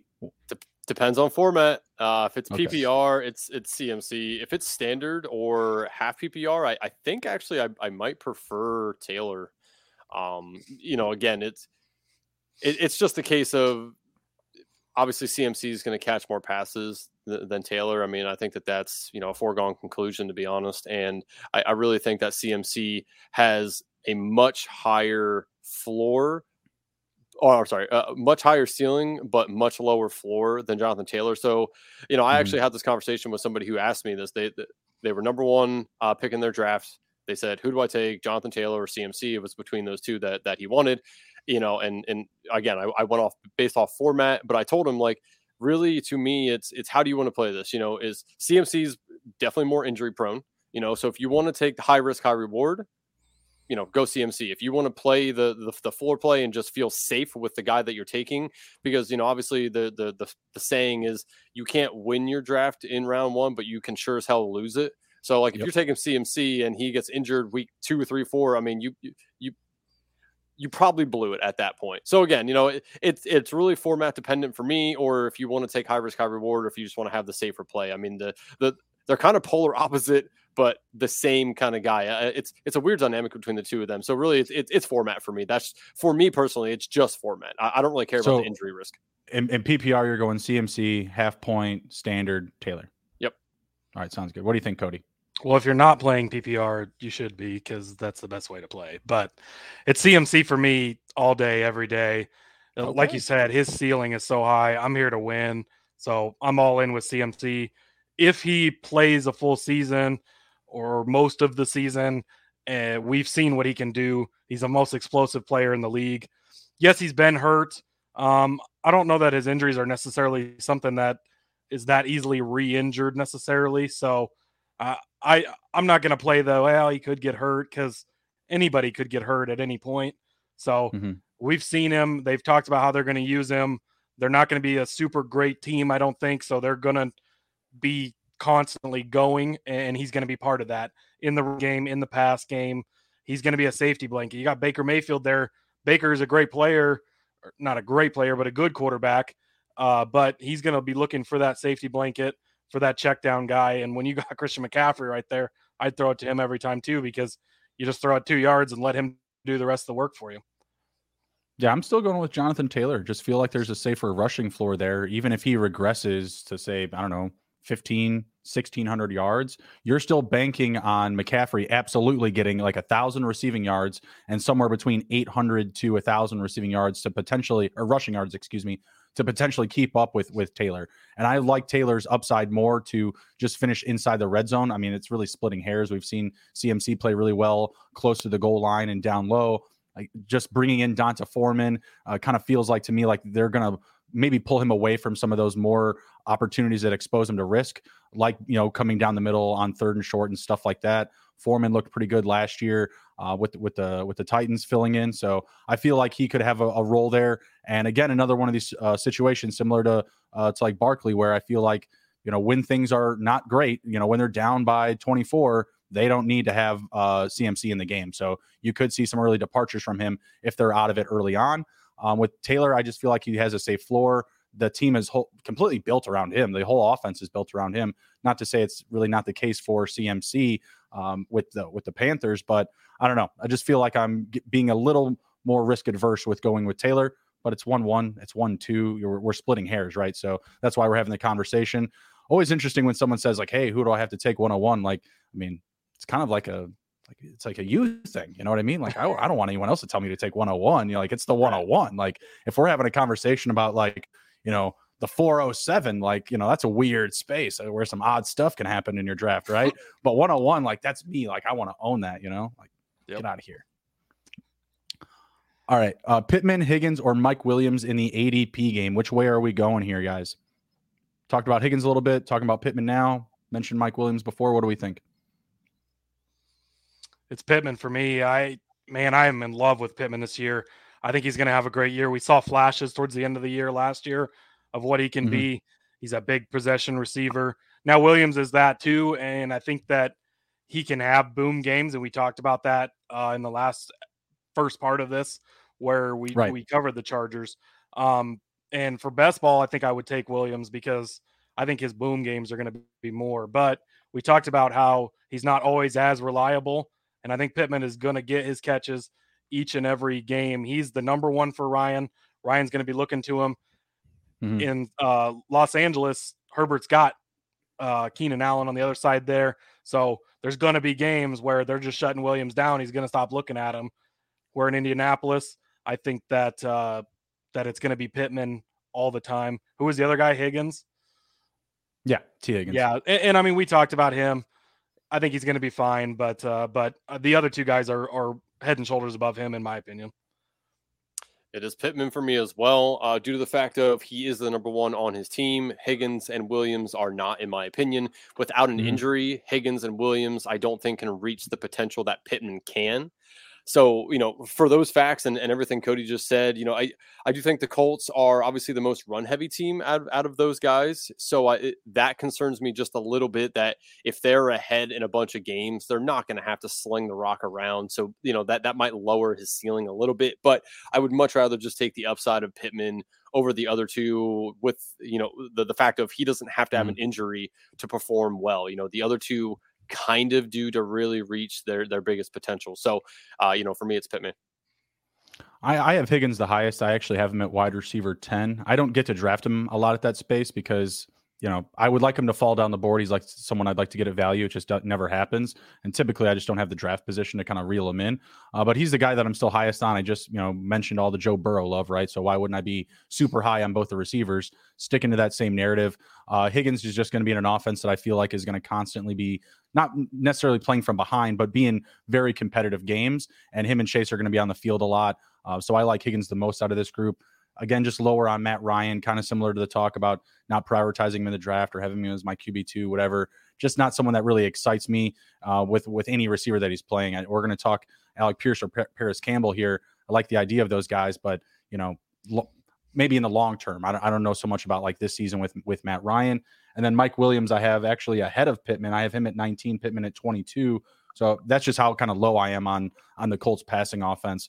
I uh, just want me some Jonathan Taylor, and that's that's about it. Um, and Mike Williams, uh, CJ Uzomah has gone from Cincinnati too, so can make a big, difference for Higgins. That's a big dig. Sorry, Andrew, I, Higgins, I couldn't uh, help it. it was, you know, the, the target share. Uh, Who's going to come across the middle of the field, Cody? I'm just kidding. Um, but yeah, oh. like that. That's as clear as I can be. Like I'm really high on the Bengals. I think their offense is potentially going to be, you know, very explosive, top five, top five in the NFL. I'm sticking my players at those ADPs based on that belief. So definitely going to be riding with Higgins over those other guys like Mike Williams, but I agree with you, Cody. There's going to be some of the some of those weeks where you know he just kind of gets put aside. You see the big Ekeler week, the big Allen week, whatever it is. Um, but obviously he's going to boom um, given his opportunities. All right, Alec Pierce or Parris Campbell as a deep shot receiver target. Which way are you guys going here? The new bright shiny toy, or just the go get him for the Gipper Parris Campbell narrative? Oh, it's the shiny toy for me, man. I've been drafting Alec Pierce. Uh, since the beginning of summertime. Uh, luckily, I have a ton of exposure to him when he is way, way, way down the board. I mean, he has since rose up, um, you know, from the grave. So mm-hmm. I, I, loved him then. Um, I still like him more than Parris Campbell. Parris Campbell has had his chance the last two years now, and he just hasn't done it. So for me, it's Pierce. You know, a lot longer. Uh, yeah, I know. Yeah, for real. Uh, yeah, I mean it's just Pierce, you know, and he showed us in practice and in the preseason that he can make some some plays. I think he's a guy that is underrated with his blocking on the outside as well, which I think the coaches are going to like. So I like Pierce over the Campbell, and I, I, honestly I don't see any scenario where I would rather have Campbell, um, even in you know PPR or standard. To me, it's it's mm-hmm. Pierce behind Pittman, and and there's nothing else about that. I really have nothing to add to that. You nailed it, Andrew. I mean, we've seen what you're going to get um, from uh oh gosh, was name slipping my mind. Campbell, yeah. I mean, it's uh it's just you know it's not going to be much. At least with Pierce, there's some potential upside. You you could possibly get something big. I like him as a late best ball stack, like you were talking about. Um, but yeah, for redraft, if I, if you're forcing me to take one and, and I have to take a shot on one, it's going to be mm-hmm. Pierce because there's at least some potential. Maybe he's a diamond in the rough or something. And, and with Campbell, we already pretty much know what we're getting, which you don't really need. Yeah, just just don't oh, don't overpay for Pierce. That's the only thing I can really add to what you guys uh, mentioned. I agree with both of you. Uh, Campbell, he's had his time. Not someone that you need to prioritize. Uh, rooting for him. Hope hopefully he's some waiver wire fodder early in the season if we see some uh, see some reliable action out of him. But even then, I feel like you know you see him make a couple of big plays in week one. you're like, oh, you know, I don't really need anybody, but Parris Campbell's available for free. Nah, don't do that. Like just just chill. it's not gonna it's not gonna be sus- sustainable. That's that's for sure. Um, I like Alec Pierce. I like the the the concepts that he has. Athletic blocking, like you had mentioned, Andrew. A lot of upside there. It sounds like he's going to be the number two guy. Just don't reach for him. That's all. Just try to get him to land in your lap. Don't don't uh, overreact to uh, him starting. Yep. Yep. all right, we're looking at the Jags now.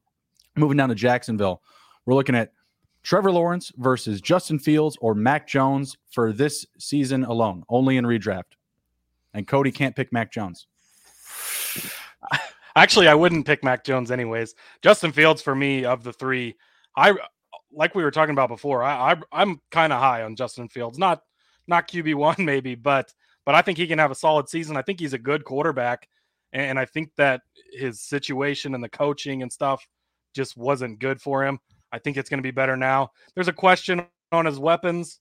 I mean, with Mooney kind of really being the only receiver, but I like Kmet. I like what the running backs could do.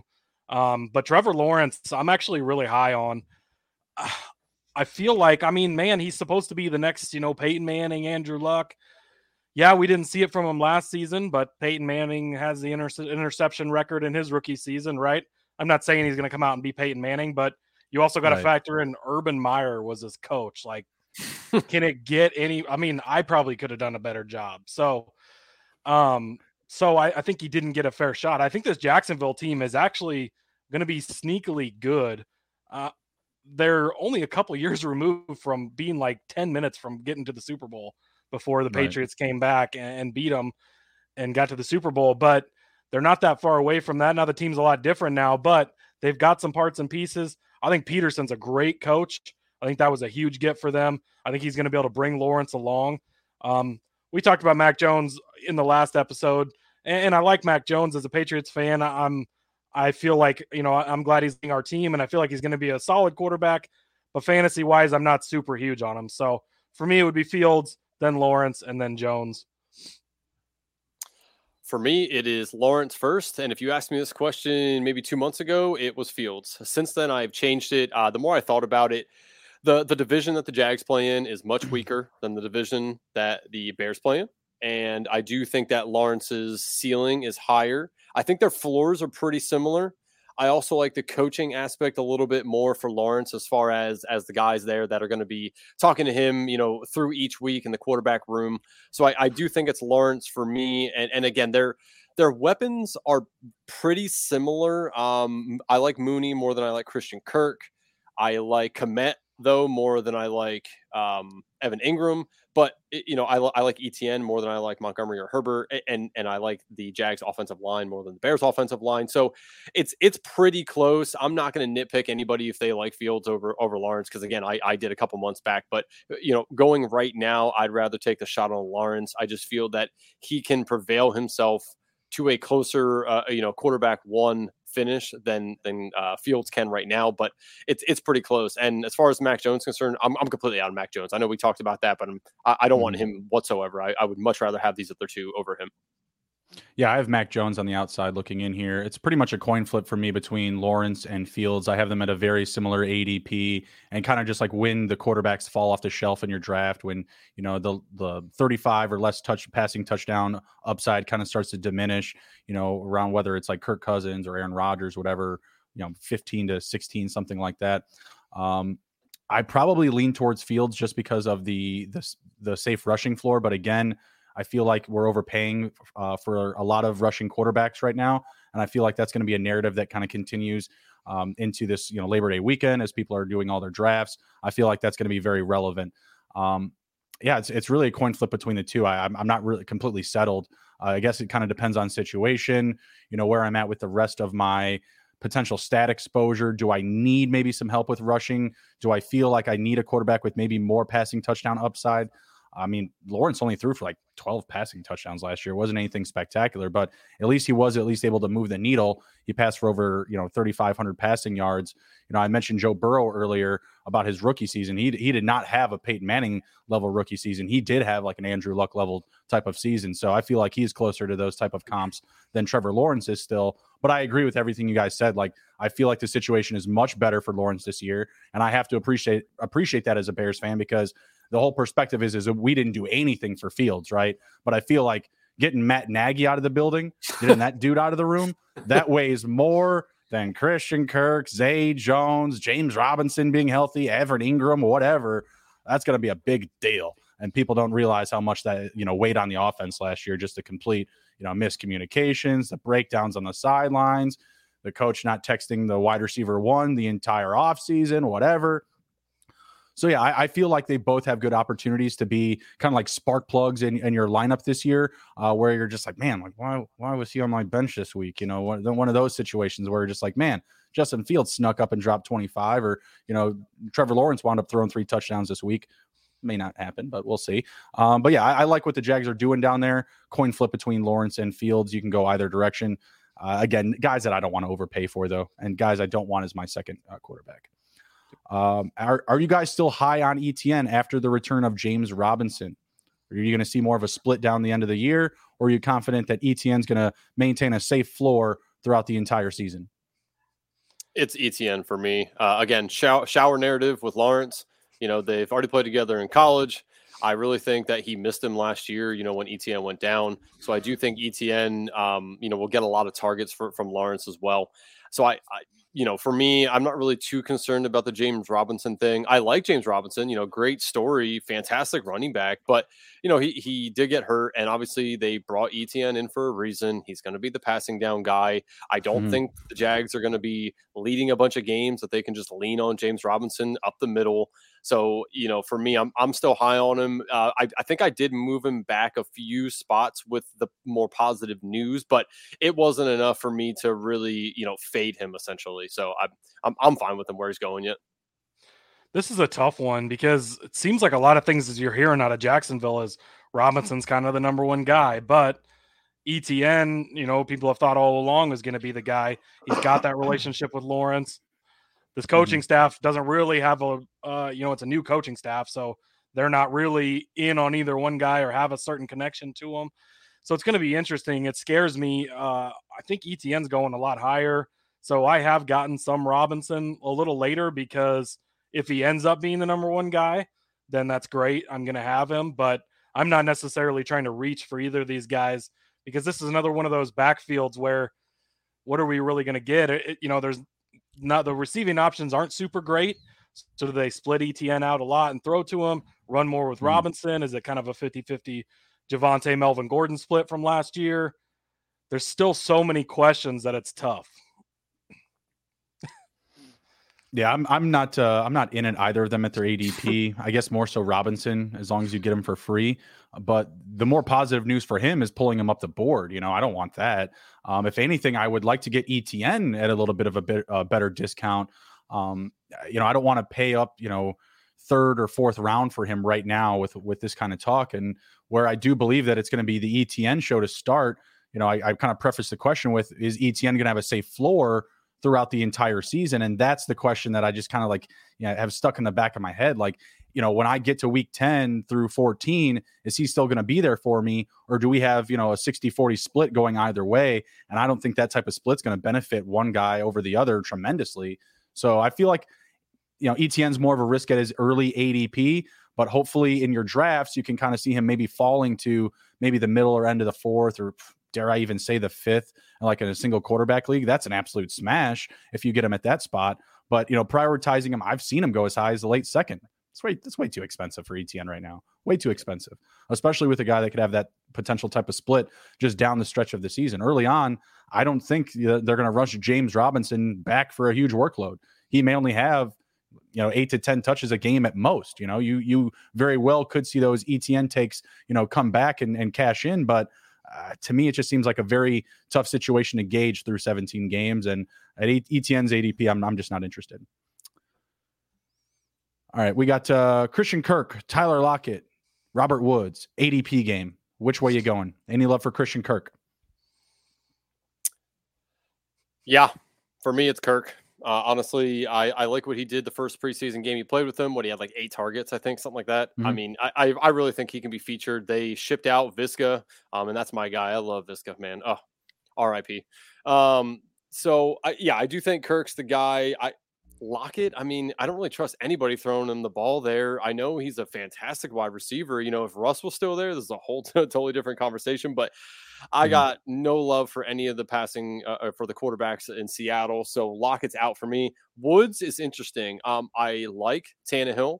I don't think Burks is going to be fantastic year one. So I like the upside for Woods. There's really not a whole lot of guys there to kind of challenge him for targets too much. But again, that mm-hmm. team likes to run the ball a lot. They want to run Derrick Henry as much as they can, play smash mouth football.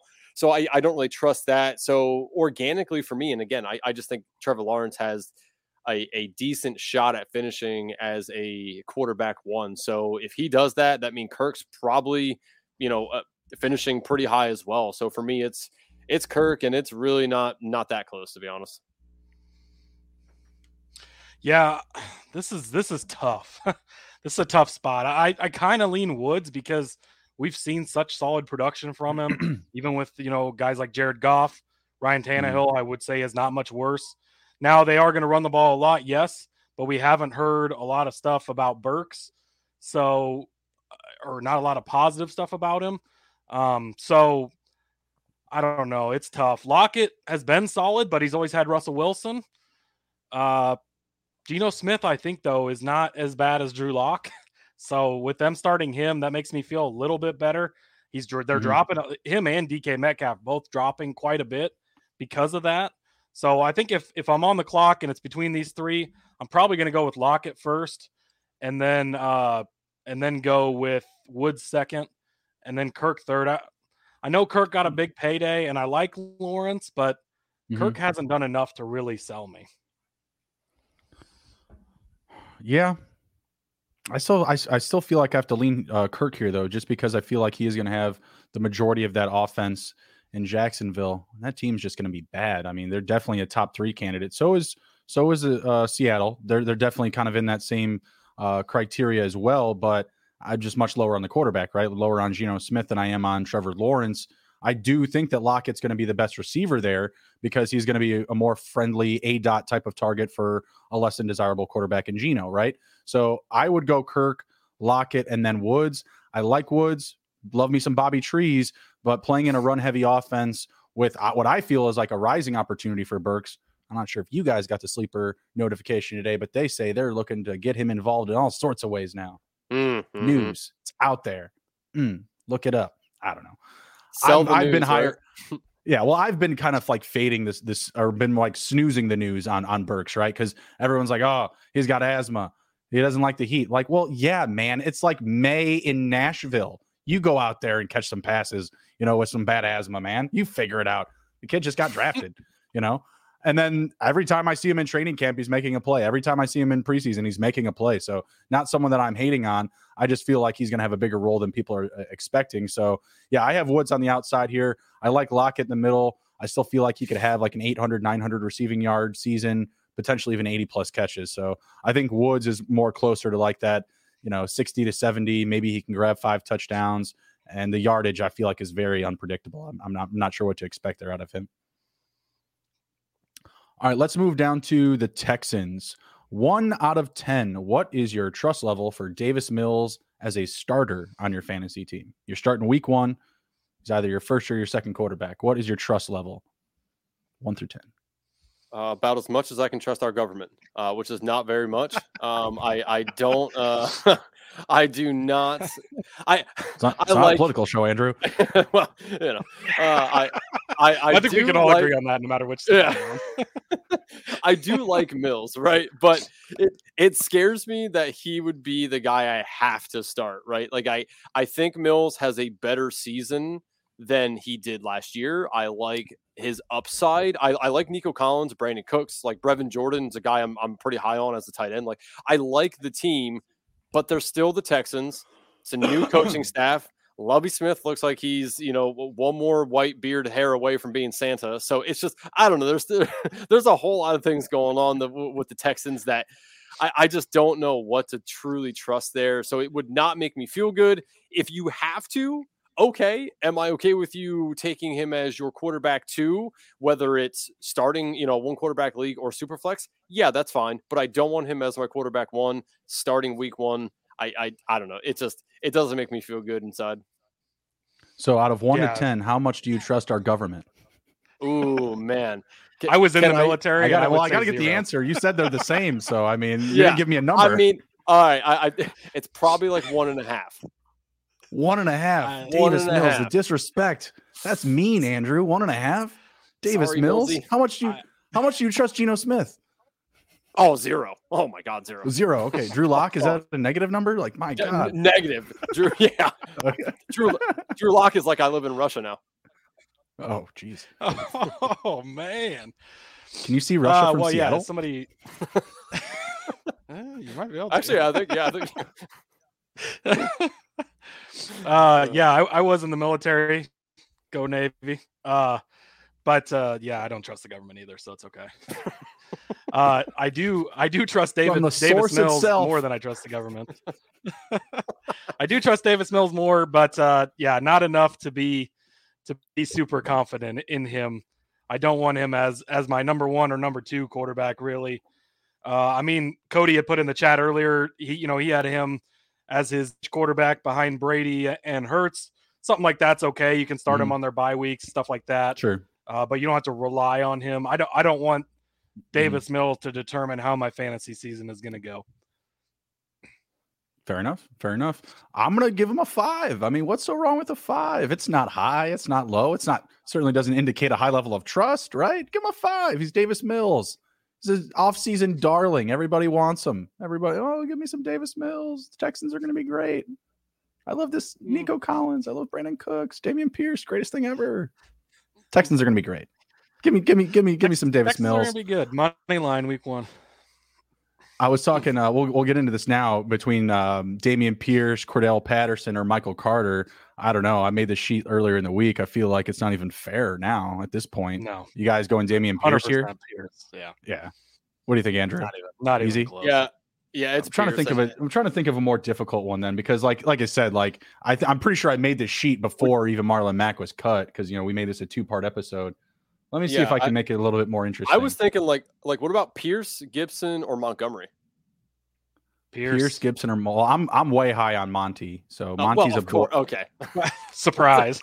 hey, I don't have Justin Fields at quarterback five or seven. Okay, okay? like there's realities that I play, sure, but you know, in the same universe.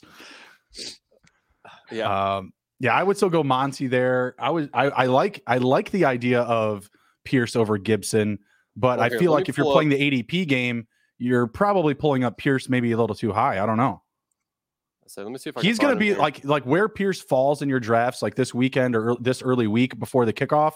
Like it's going to be a polarizing. You're going to see him go all sorts of places. I think our managing editor Adam he he mentioned like he went in like the first round in one of his leagues. Like, what's, oh my, oh my god, that's bad shit. That's crazy. like, what are you talking about? You know what I mean? Like, what? Hello? It's like you have a pulse. You know, so, but yeah, I've heard some like rookie drafts. Even he's going one on one, and it's like, ooh, I don't know about that. There's the draft capital's not there you shouldn't have I, your rookie drafts that. now, but yeah, I, I get well, it. I guess. I mean, super yeah. conservative to have it now, but yeah, yeah. uh, wow, that that is that is a bit rich. That is a bit rich. Yeah, yeah. I mean, I would take him maybe over, maybe over a Josh so, Jacobs. So he I would take 60, it. Yeah, he went 61 on the best ball draft too. I did today. I, am going to read a few of the guys, a few of the running backs that go around him. Okay. You, you tell me where yeah, you yeah. feel feel good about Pierce here. So Pierce went 61 overall, so that's the sixth round. He went right before Cam mm-hmm. Akers, uh, before Dobbins, before Montgomery, and before Stevenson. He went after Breece Hall, AJ Dillon, and Elijah Mitchell. So, so how do you feel about that? That, that shit's little... all over the place. Yeah, that yeah, I know. It's all over the place. Like, yeah, that is, uh, wow. That is some wild stuff. I got to get on. I got to get back on yeah. there, man. I can't just give up now. shit's popping off. Let's make all all of the news is creating just like polarizing picks. I love it. Ah.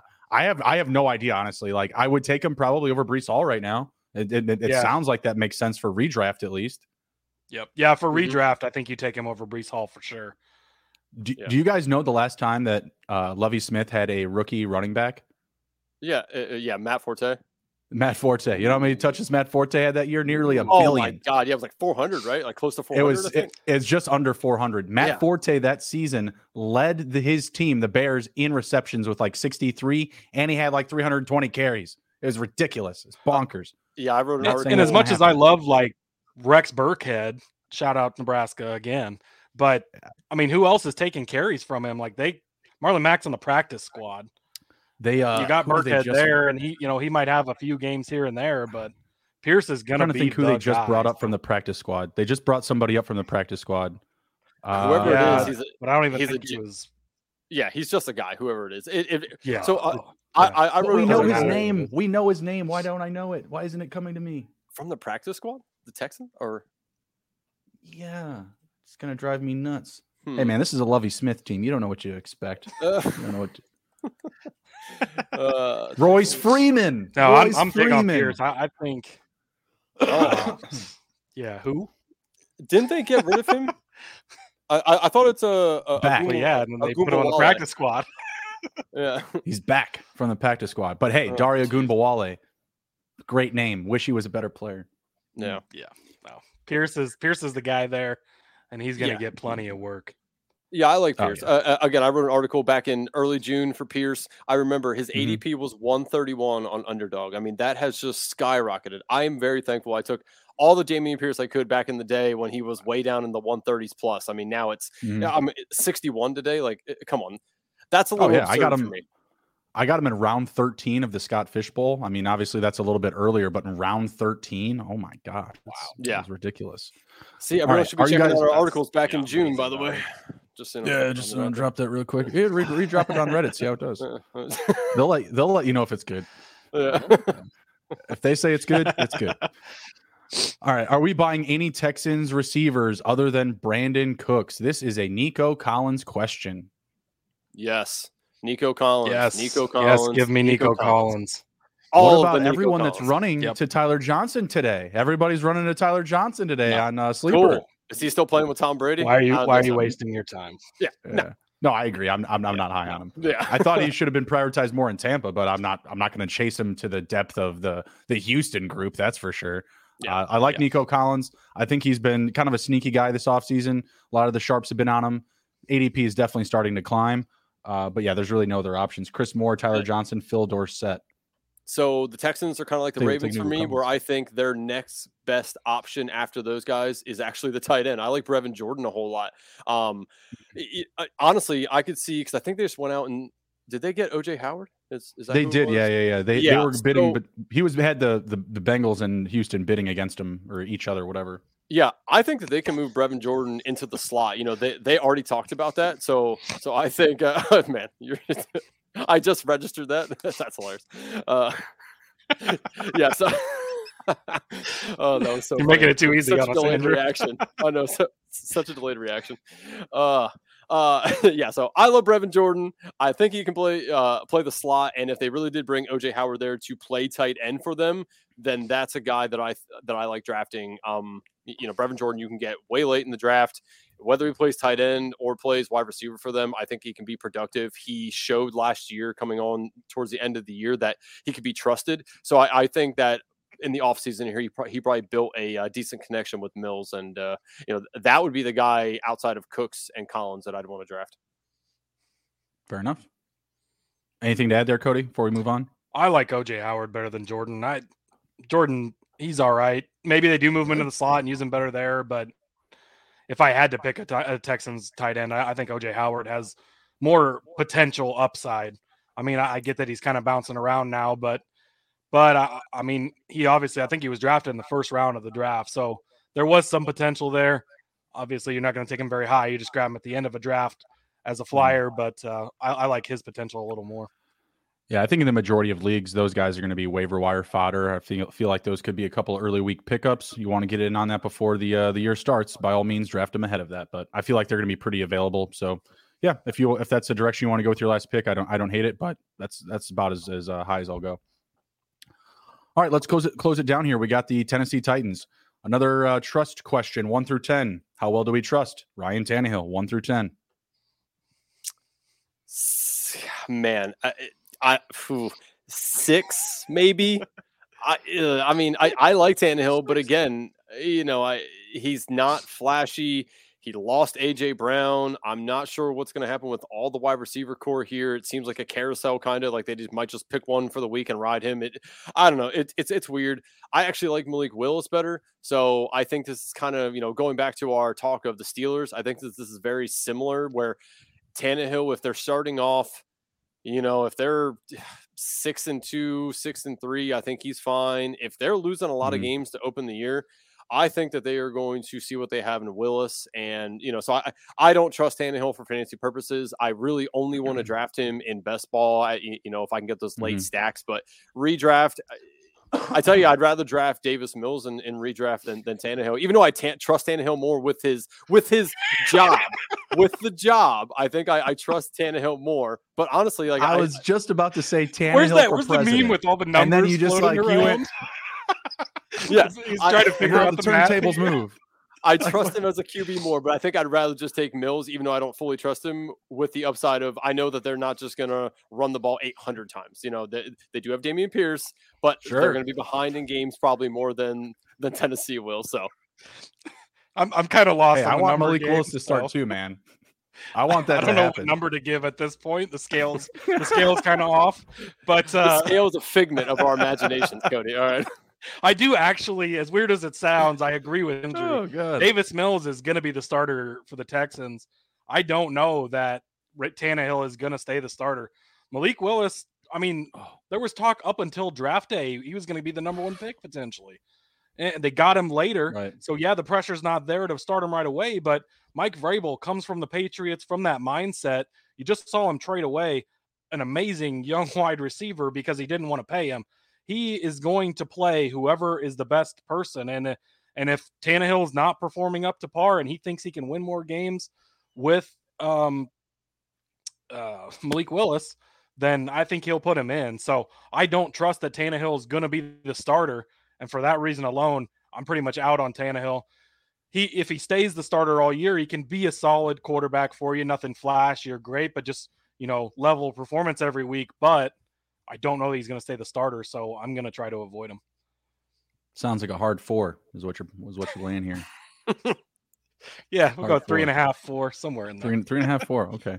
Yeah, I mean, I'm I'm closer to Andrew. I'm closer to the six. If Andrew is at six or one and a half, whatever. Where is uh, the other comparison to CJ Uzomah? Is that? oh, come on, Jesus. guys uh, they're gonna they're gonna take away my streaming rights. We gotta get we gotta get after it. All right i'm on the malik willis narrative. I'm on that hype train. I want to see him in games. I'm looking at the the start of the season here. I'm looking at the giants the bills the raiders the colts and the commanders for their first five. Feels like a three and two two and threes type of situation. From there they go the colts the texans the chiefs and the broncos. That's what that's eight weeks. That would be eight weeks. So I don't know. I feel like that that run into the midway of the season could pull Tannehill if they don't have the success.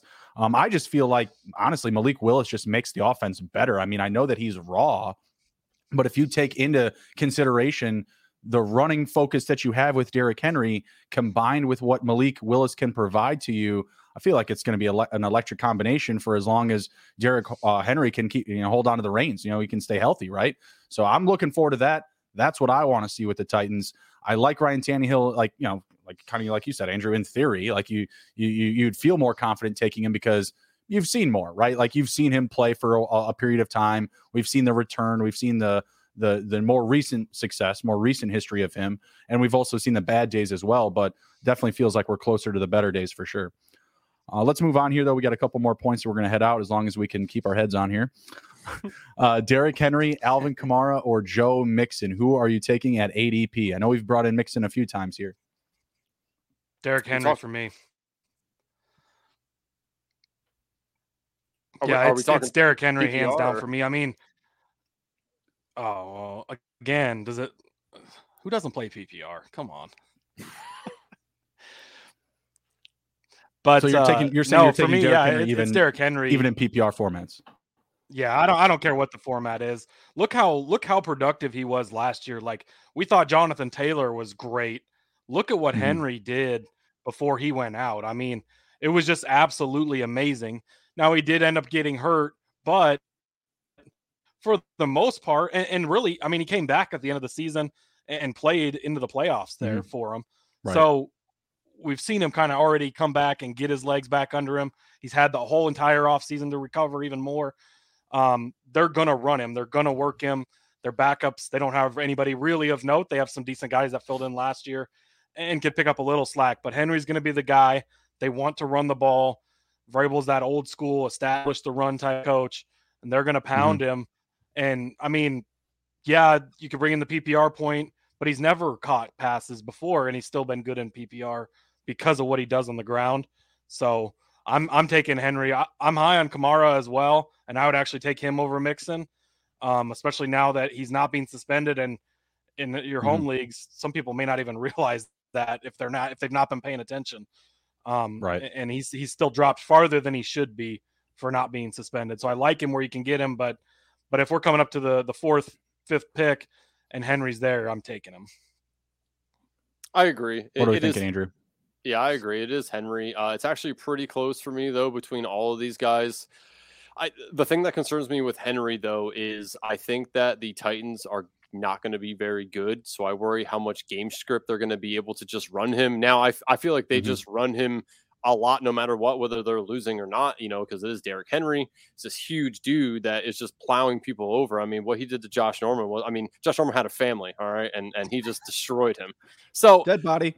Uh, yeah, yeah. I mean, Derrick Henry's awesome. Like I, I can't say enough good things about him. You know, unfortunately, he doesn't catch a whole lot of passes. Uh, if imagine Derrick Henry catching three or four passes a game too, like it, he would just be out of control, awesome in fantasy. So, you know, it, it is Henry for me. It's it's pretty close in PPR. Obviously, standards way different. You know, it, I Henry is light years ahead of them in standard, but uh, in PPR it is it is closer. Uh, but for me, it is it is Henry with a you know a quiver of of worry about the offense. Right. So I'm really splitting hairs here. I have Kamara at six. I have Henry at seven, and that's in PPR formats. Obviously, moving Henry up uh, up ahead of him in standard, and I still feel like seven is a, a, little bit higher than the public as far as PPR goes, just because they're so consumed that he doesn't catch passes that he won't be valuable. It's on pace for 2,000 rushing yards last season, just just rushing yards, not even all purpose, right? So he was on a great run last year. Obviously, injuries happen. You know, are you going to stay away from every single person because they've been hurt before? No. Are you going to stay away from every running back that doesn't catch passes in PPR?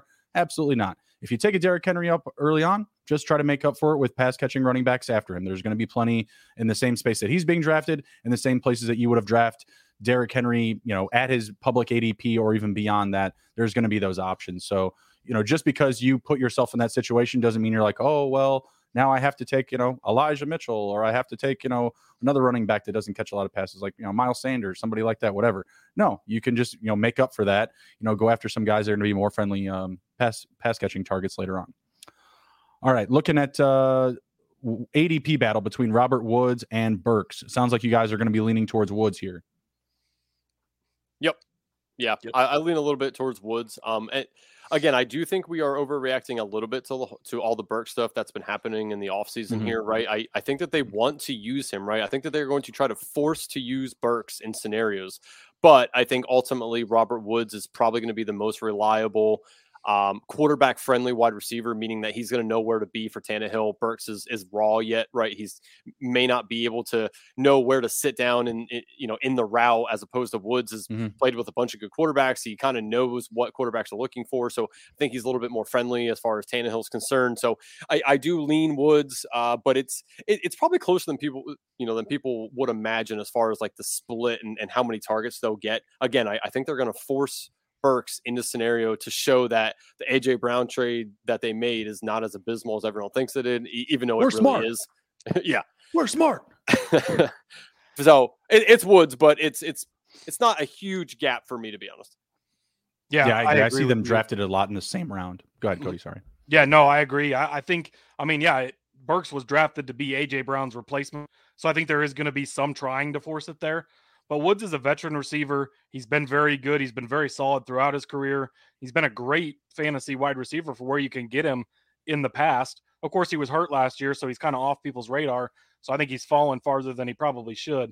But I still think Woods is going to be the number one guy. Tannehill, as a veteran, also is going to know that he can trust him. And if we see Willis get in there, Willis is going to look to the older guy that knows what he's doing, that he can have that mm-hmm. connection with. So if I'm picking between the two, I'll take Woods. But I have some Burks as well because I, I think there is potential there, and I do think there it's been overreacted maybe to the asthma news and all that stuff. I think mm-hmm. he's going to have that under control and, and be fine as far as that goes. Yep. I have shares of both guys in Dynasty. Um, I, I took Burks and you know rookie draft this this off season. Um, you know Woods is coming over from previous year's draft, so I have shares of both. I'm not in love with one more so than the other in redraft per se. Give me the value. Give me the one that falls, just because they're so similar. Like I'd mentioned, I've seen them go in the same round within picks of each other, within four or five picks of each other. I've seen them be drafted. So just give me the value. If I see one go and I need a receiver, I'll probably be, you know, following up a round later to try and grab them or two rounds later, something like that. Guys that you don't have to rush to and redraft, um, definitely going to be some later round targets. Speaking of later later round targets, to close it out, guys, is the Super Saiyan sleeper Kyle Phillips going to bring home the gold this year? Is he going to be a value? Should people draft him? Should they be looking at that 17th and 17th and 18th round and be like, hey, Kyle Phillips, lock, stock, and barrel? What do we think? In redraft, I don't think so. I do think he's the guy to take latest. Um, you know, I, I, do like Kyle Phillips. I there was good reports coming out from camp. He performed well. He was solid. He was doing everything he needed to. But I, I mean, th- there's so many guys on other teams that are going to be more pass heavy than than the Titans will. I don't think it's mm-hmm. necessary. Best ball is completely different. I've already taken a bunch of shares of Kyle Phillips. Actually, when I take T- Tannehill, or if I want a offensive strategy with Burks or Woods or something like that. But outside of that, I, I think for redraft, he's better off just staying on the waiver wire and, and seeing what happens. There, there's really no reason to to draft him. There's just way more upside in, in other guys. Who? Kyle Phillips? No, no thanks. Oh, ouch. Ouch. I'm out. I, I just I don't see. I mean, we're already not going to get that much out of that offense. And and you're getting down to the third option like that. Nah, Cody's a I, Nick Westbrook, a kind guy. Yeah, well, yeah, there you go. See, he's in the NWI. Yeah, so no, I, I'm I'll pass. I mean, best ball, of course, best ball is always different. You, you got to take take random shots like that, especially in the big tournaments on underdog and stuff, because mm-hmm. that's going to be the types of guys that make the difference and and win it all for you. But uh, it redrafts, no thanks. Yeah, I'm I'm excited about Kyle Phillips, but he won't be getting on any of my uh, redraft teams. I definitely have him parked in the taxi squad in a few spots in Dynasty. Definitely the most applicable place to roster him. Uh, but yeah, I mean, you're going to need some dominoes to fall, whether it's a Robert Woods injury. Doesn't sound that crazy, right? Uh, injury to any of those tight ends, Austin Hooper doesn't sound too crazy. Uh, Nick Westbrook-Ikhine, not that amazing in my opinion. So I don't know. Would be interesting to see uh, this lineup next year with uh, Malik, Derrick Henry, Kyle Phillips, Treylon Burks. Would be I don't know. Sounds kind of fun. Sounds kind of fun. And maybe if they get lucky this offseason, they could sign a great tight end like CJ Uzomah, bring him into the mix. oh man, just one more time, huh? oh, just, full circle. Uh, I'm gonna get a photo. I'm gonna get a, a, uh, a message from you with a Photoshop of me and Uzomah like beside each other, like stepbrothers or something. yeah. Well, they're they're working on the SGPN headbands. I'm gonna get them working on T-shirts too. Oh my god, Uzomah or bust. Yeah. No, I, I, think I'm thinking your head on Uzomah. You know what I mean? Like, you know. Yes. oh, yeah. Oh, yeah. Like oh, I'm, just, I'm, not saying that photo. you don't have a physical presence. I'm just saying that CJ Uzomah may have a little bit more of like the you know, physical presence, you know. Yeah, exactly. Yeah, exactly. I mean, I know you're a red zone target, Andrew. Don't get me wrong, but you know, oh, yeah. CJ Uzomah, yeah, yeah. he's yeah. CJ I know the how, fade, baby. Throw know? the fade.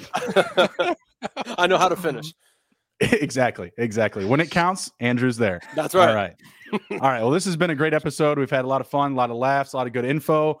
Uh, be sure to follow us on Twitter, gentlemen. Let them know where they can find you. Uh, at a Raub 23 right there on the screen. Yep. You follow me on Twitter at Husker underscore Zeeb. Check out the NASCAR Gambling Podcast. Check out the F1 Gambling Podcast. Yes. Tons of other work on the network. So follow it all.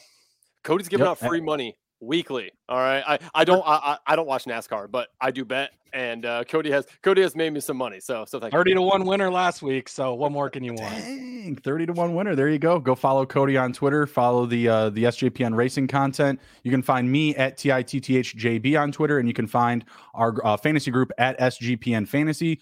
Also, go to the sportsgamblingpodcast.com, smash the fantasy tab. We've got all sorts of good stuff for you cheat sheets, projections, IDP, dynasty, auction, best ball, target guides, We have got it all. It's a one stop shop for all of your drafting needs. And guess what? It ain't shopping, it's free. There's no paywall whatsoever. We're here to support the fans, fantasy degens, betting degens. We're here for all of it. Uh, take care, be well, be good. And if you can't be good, be good at it. We'll see you.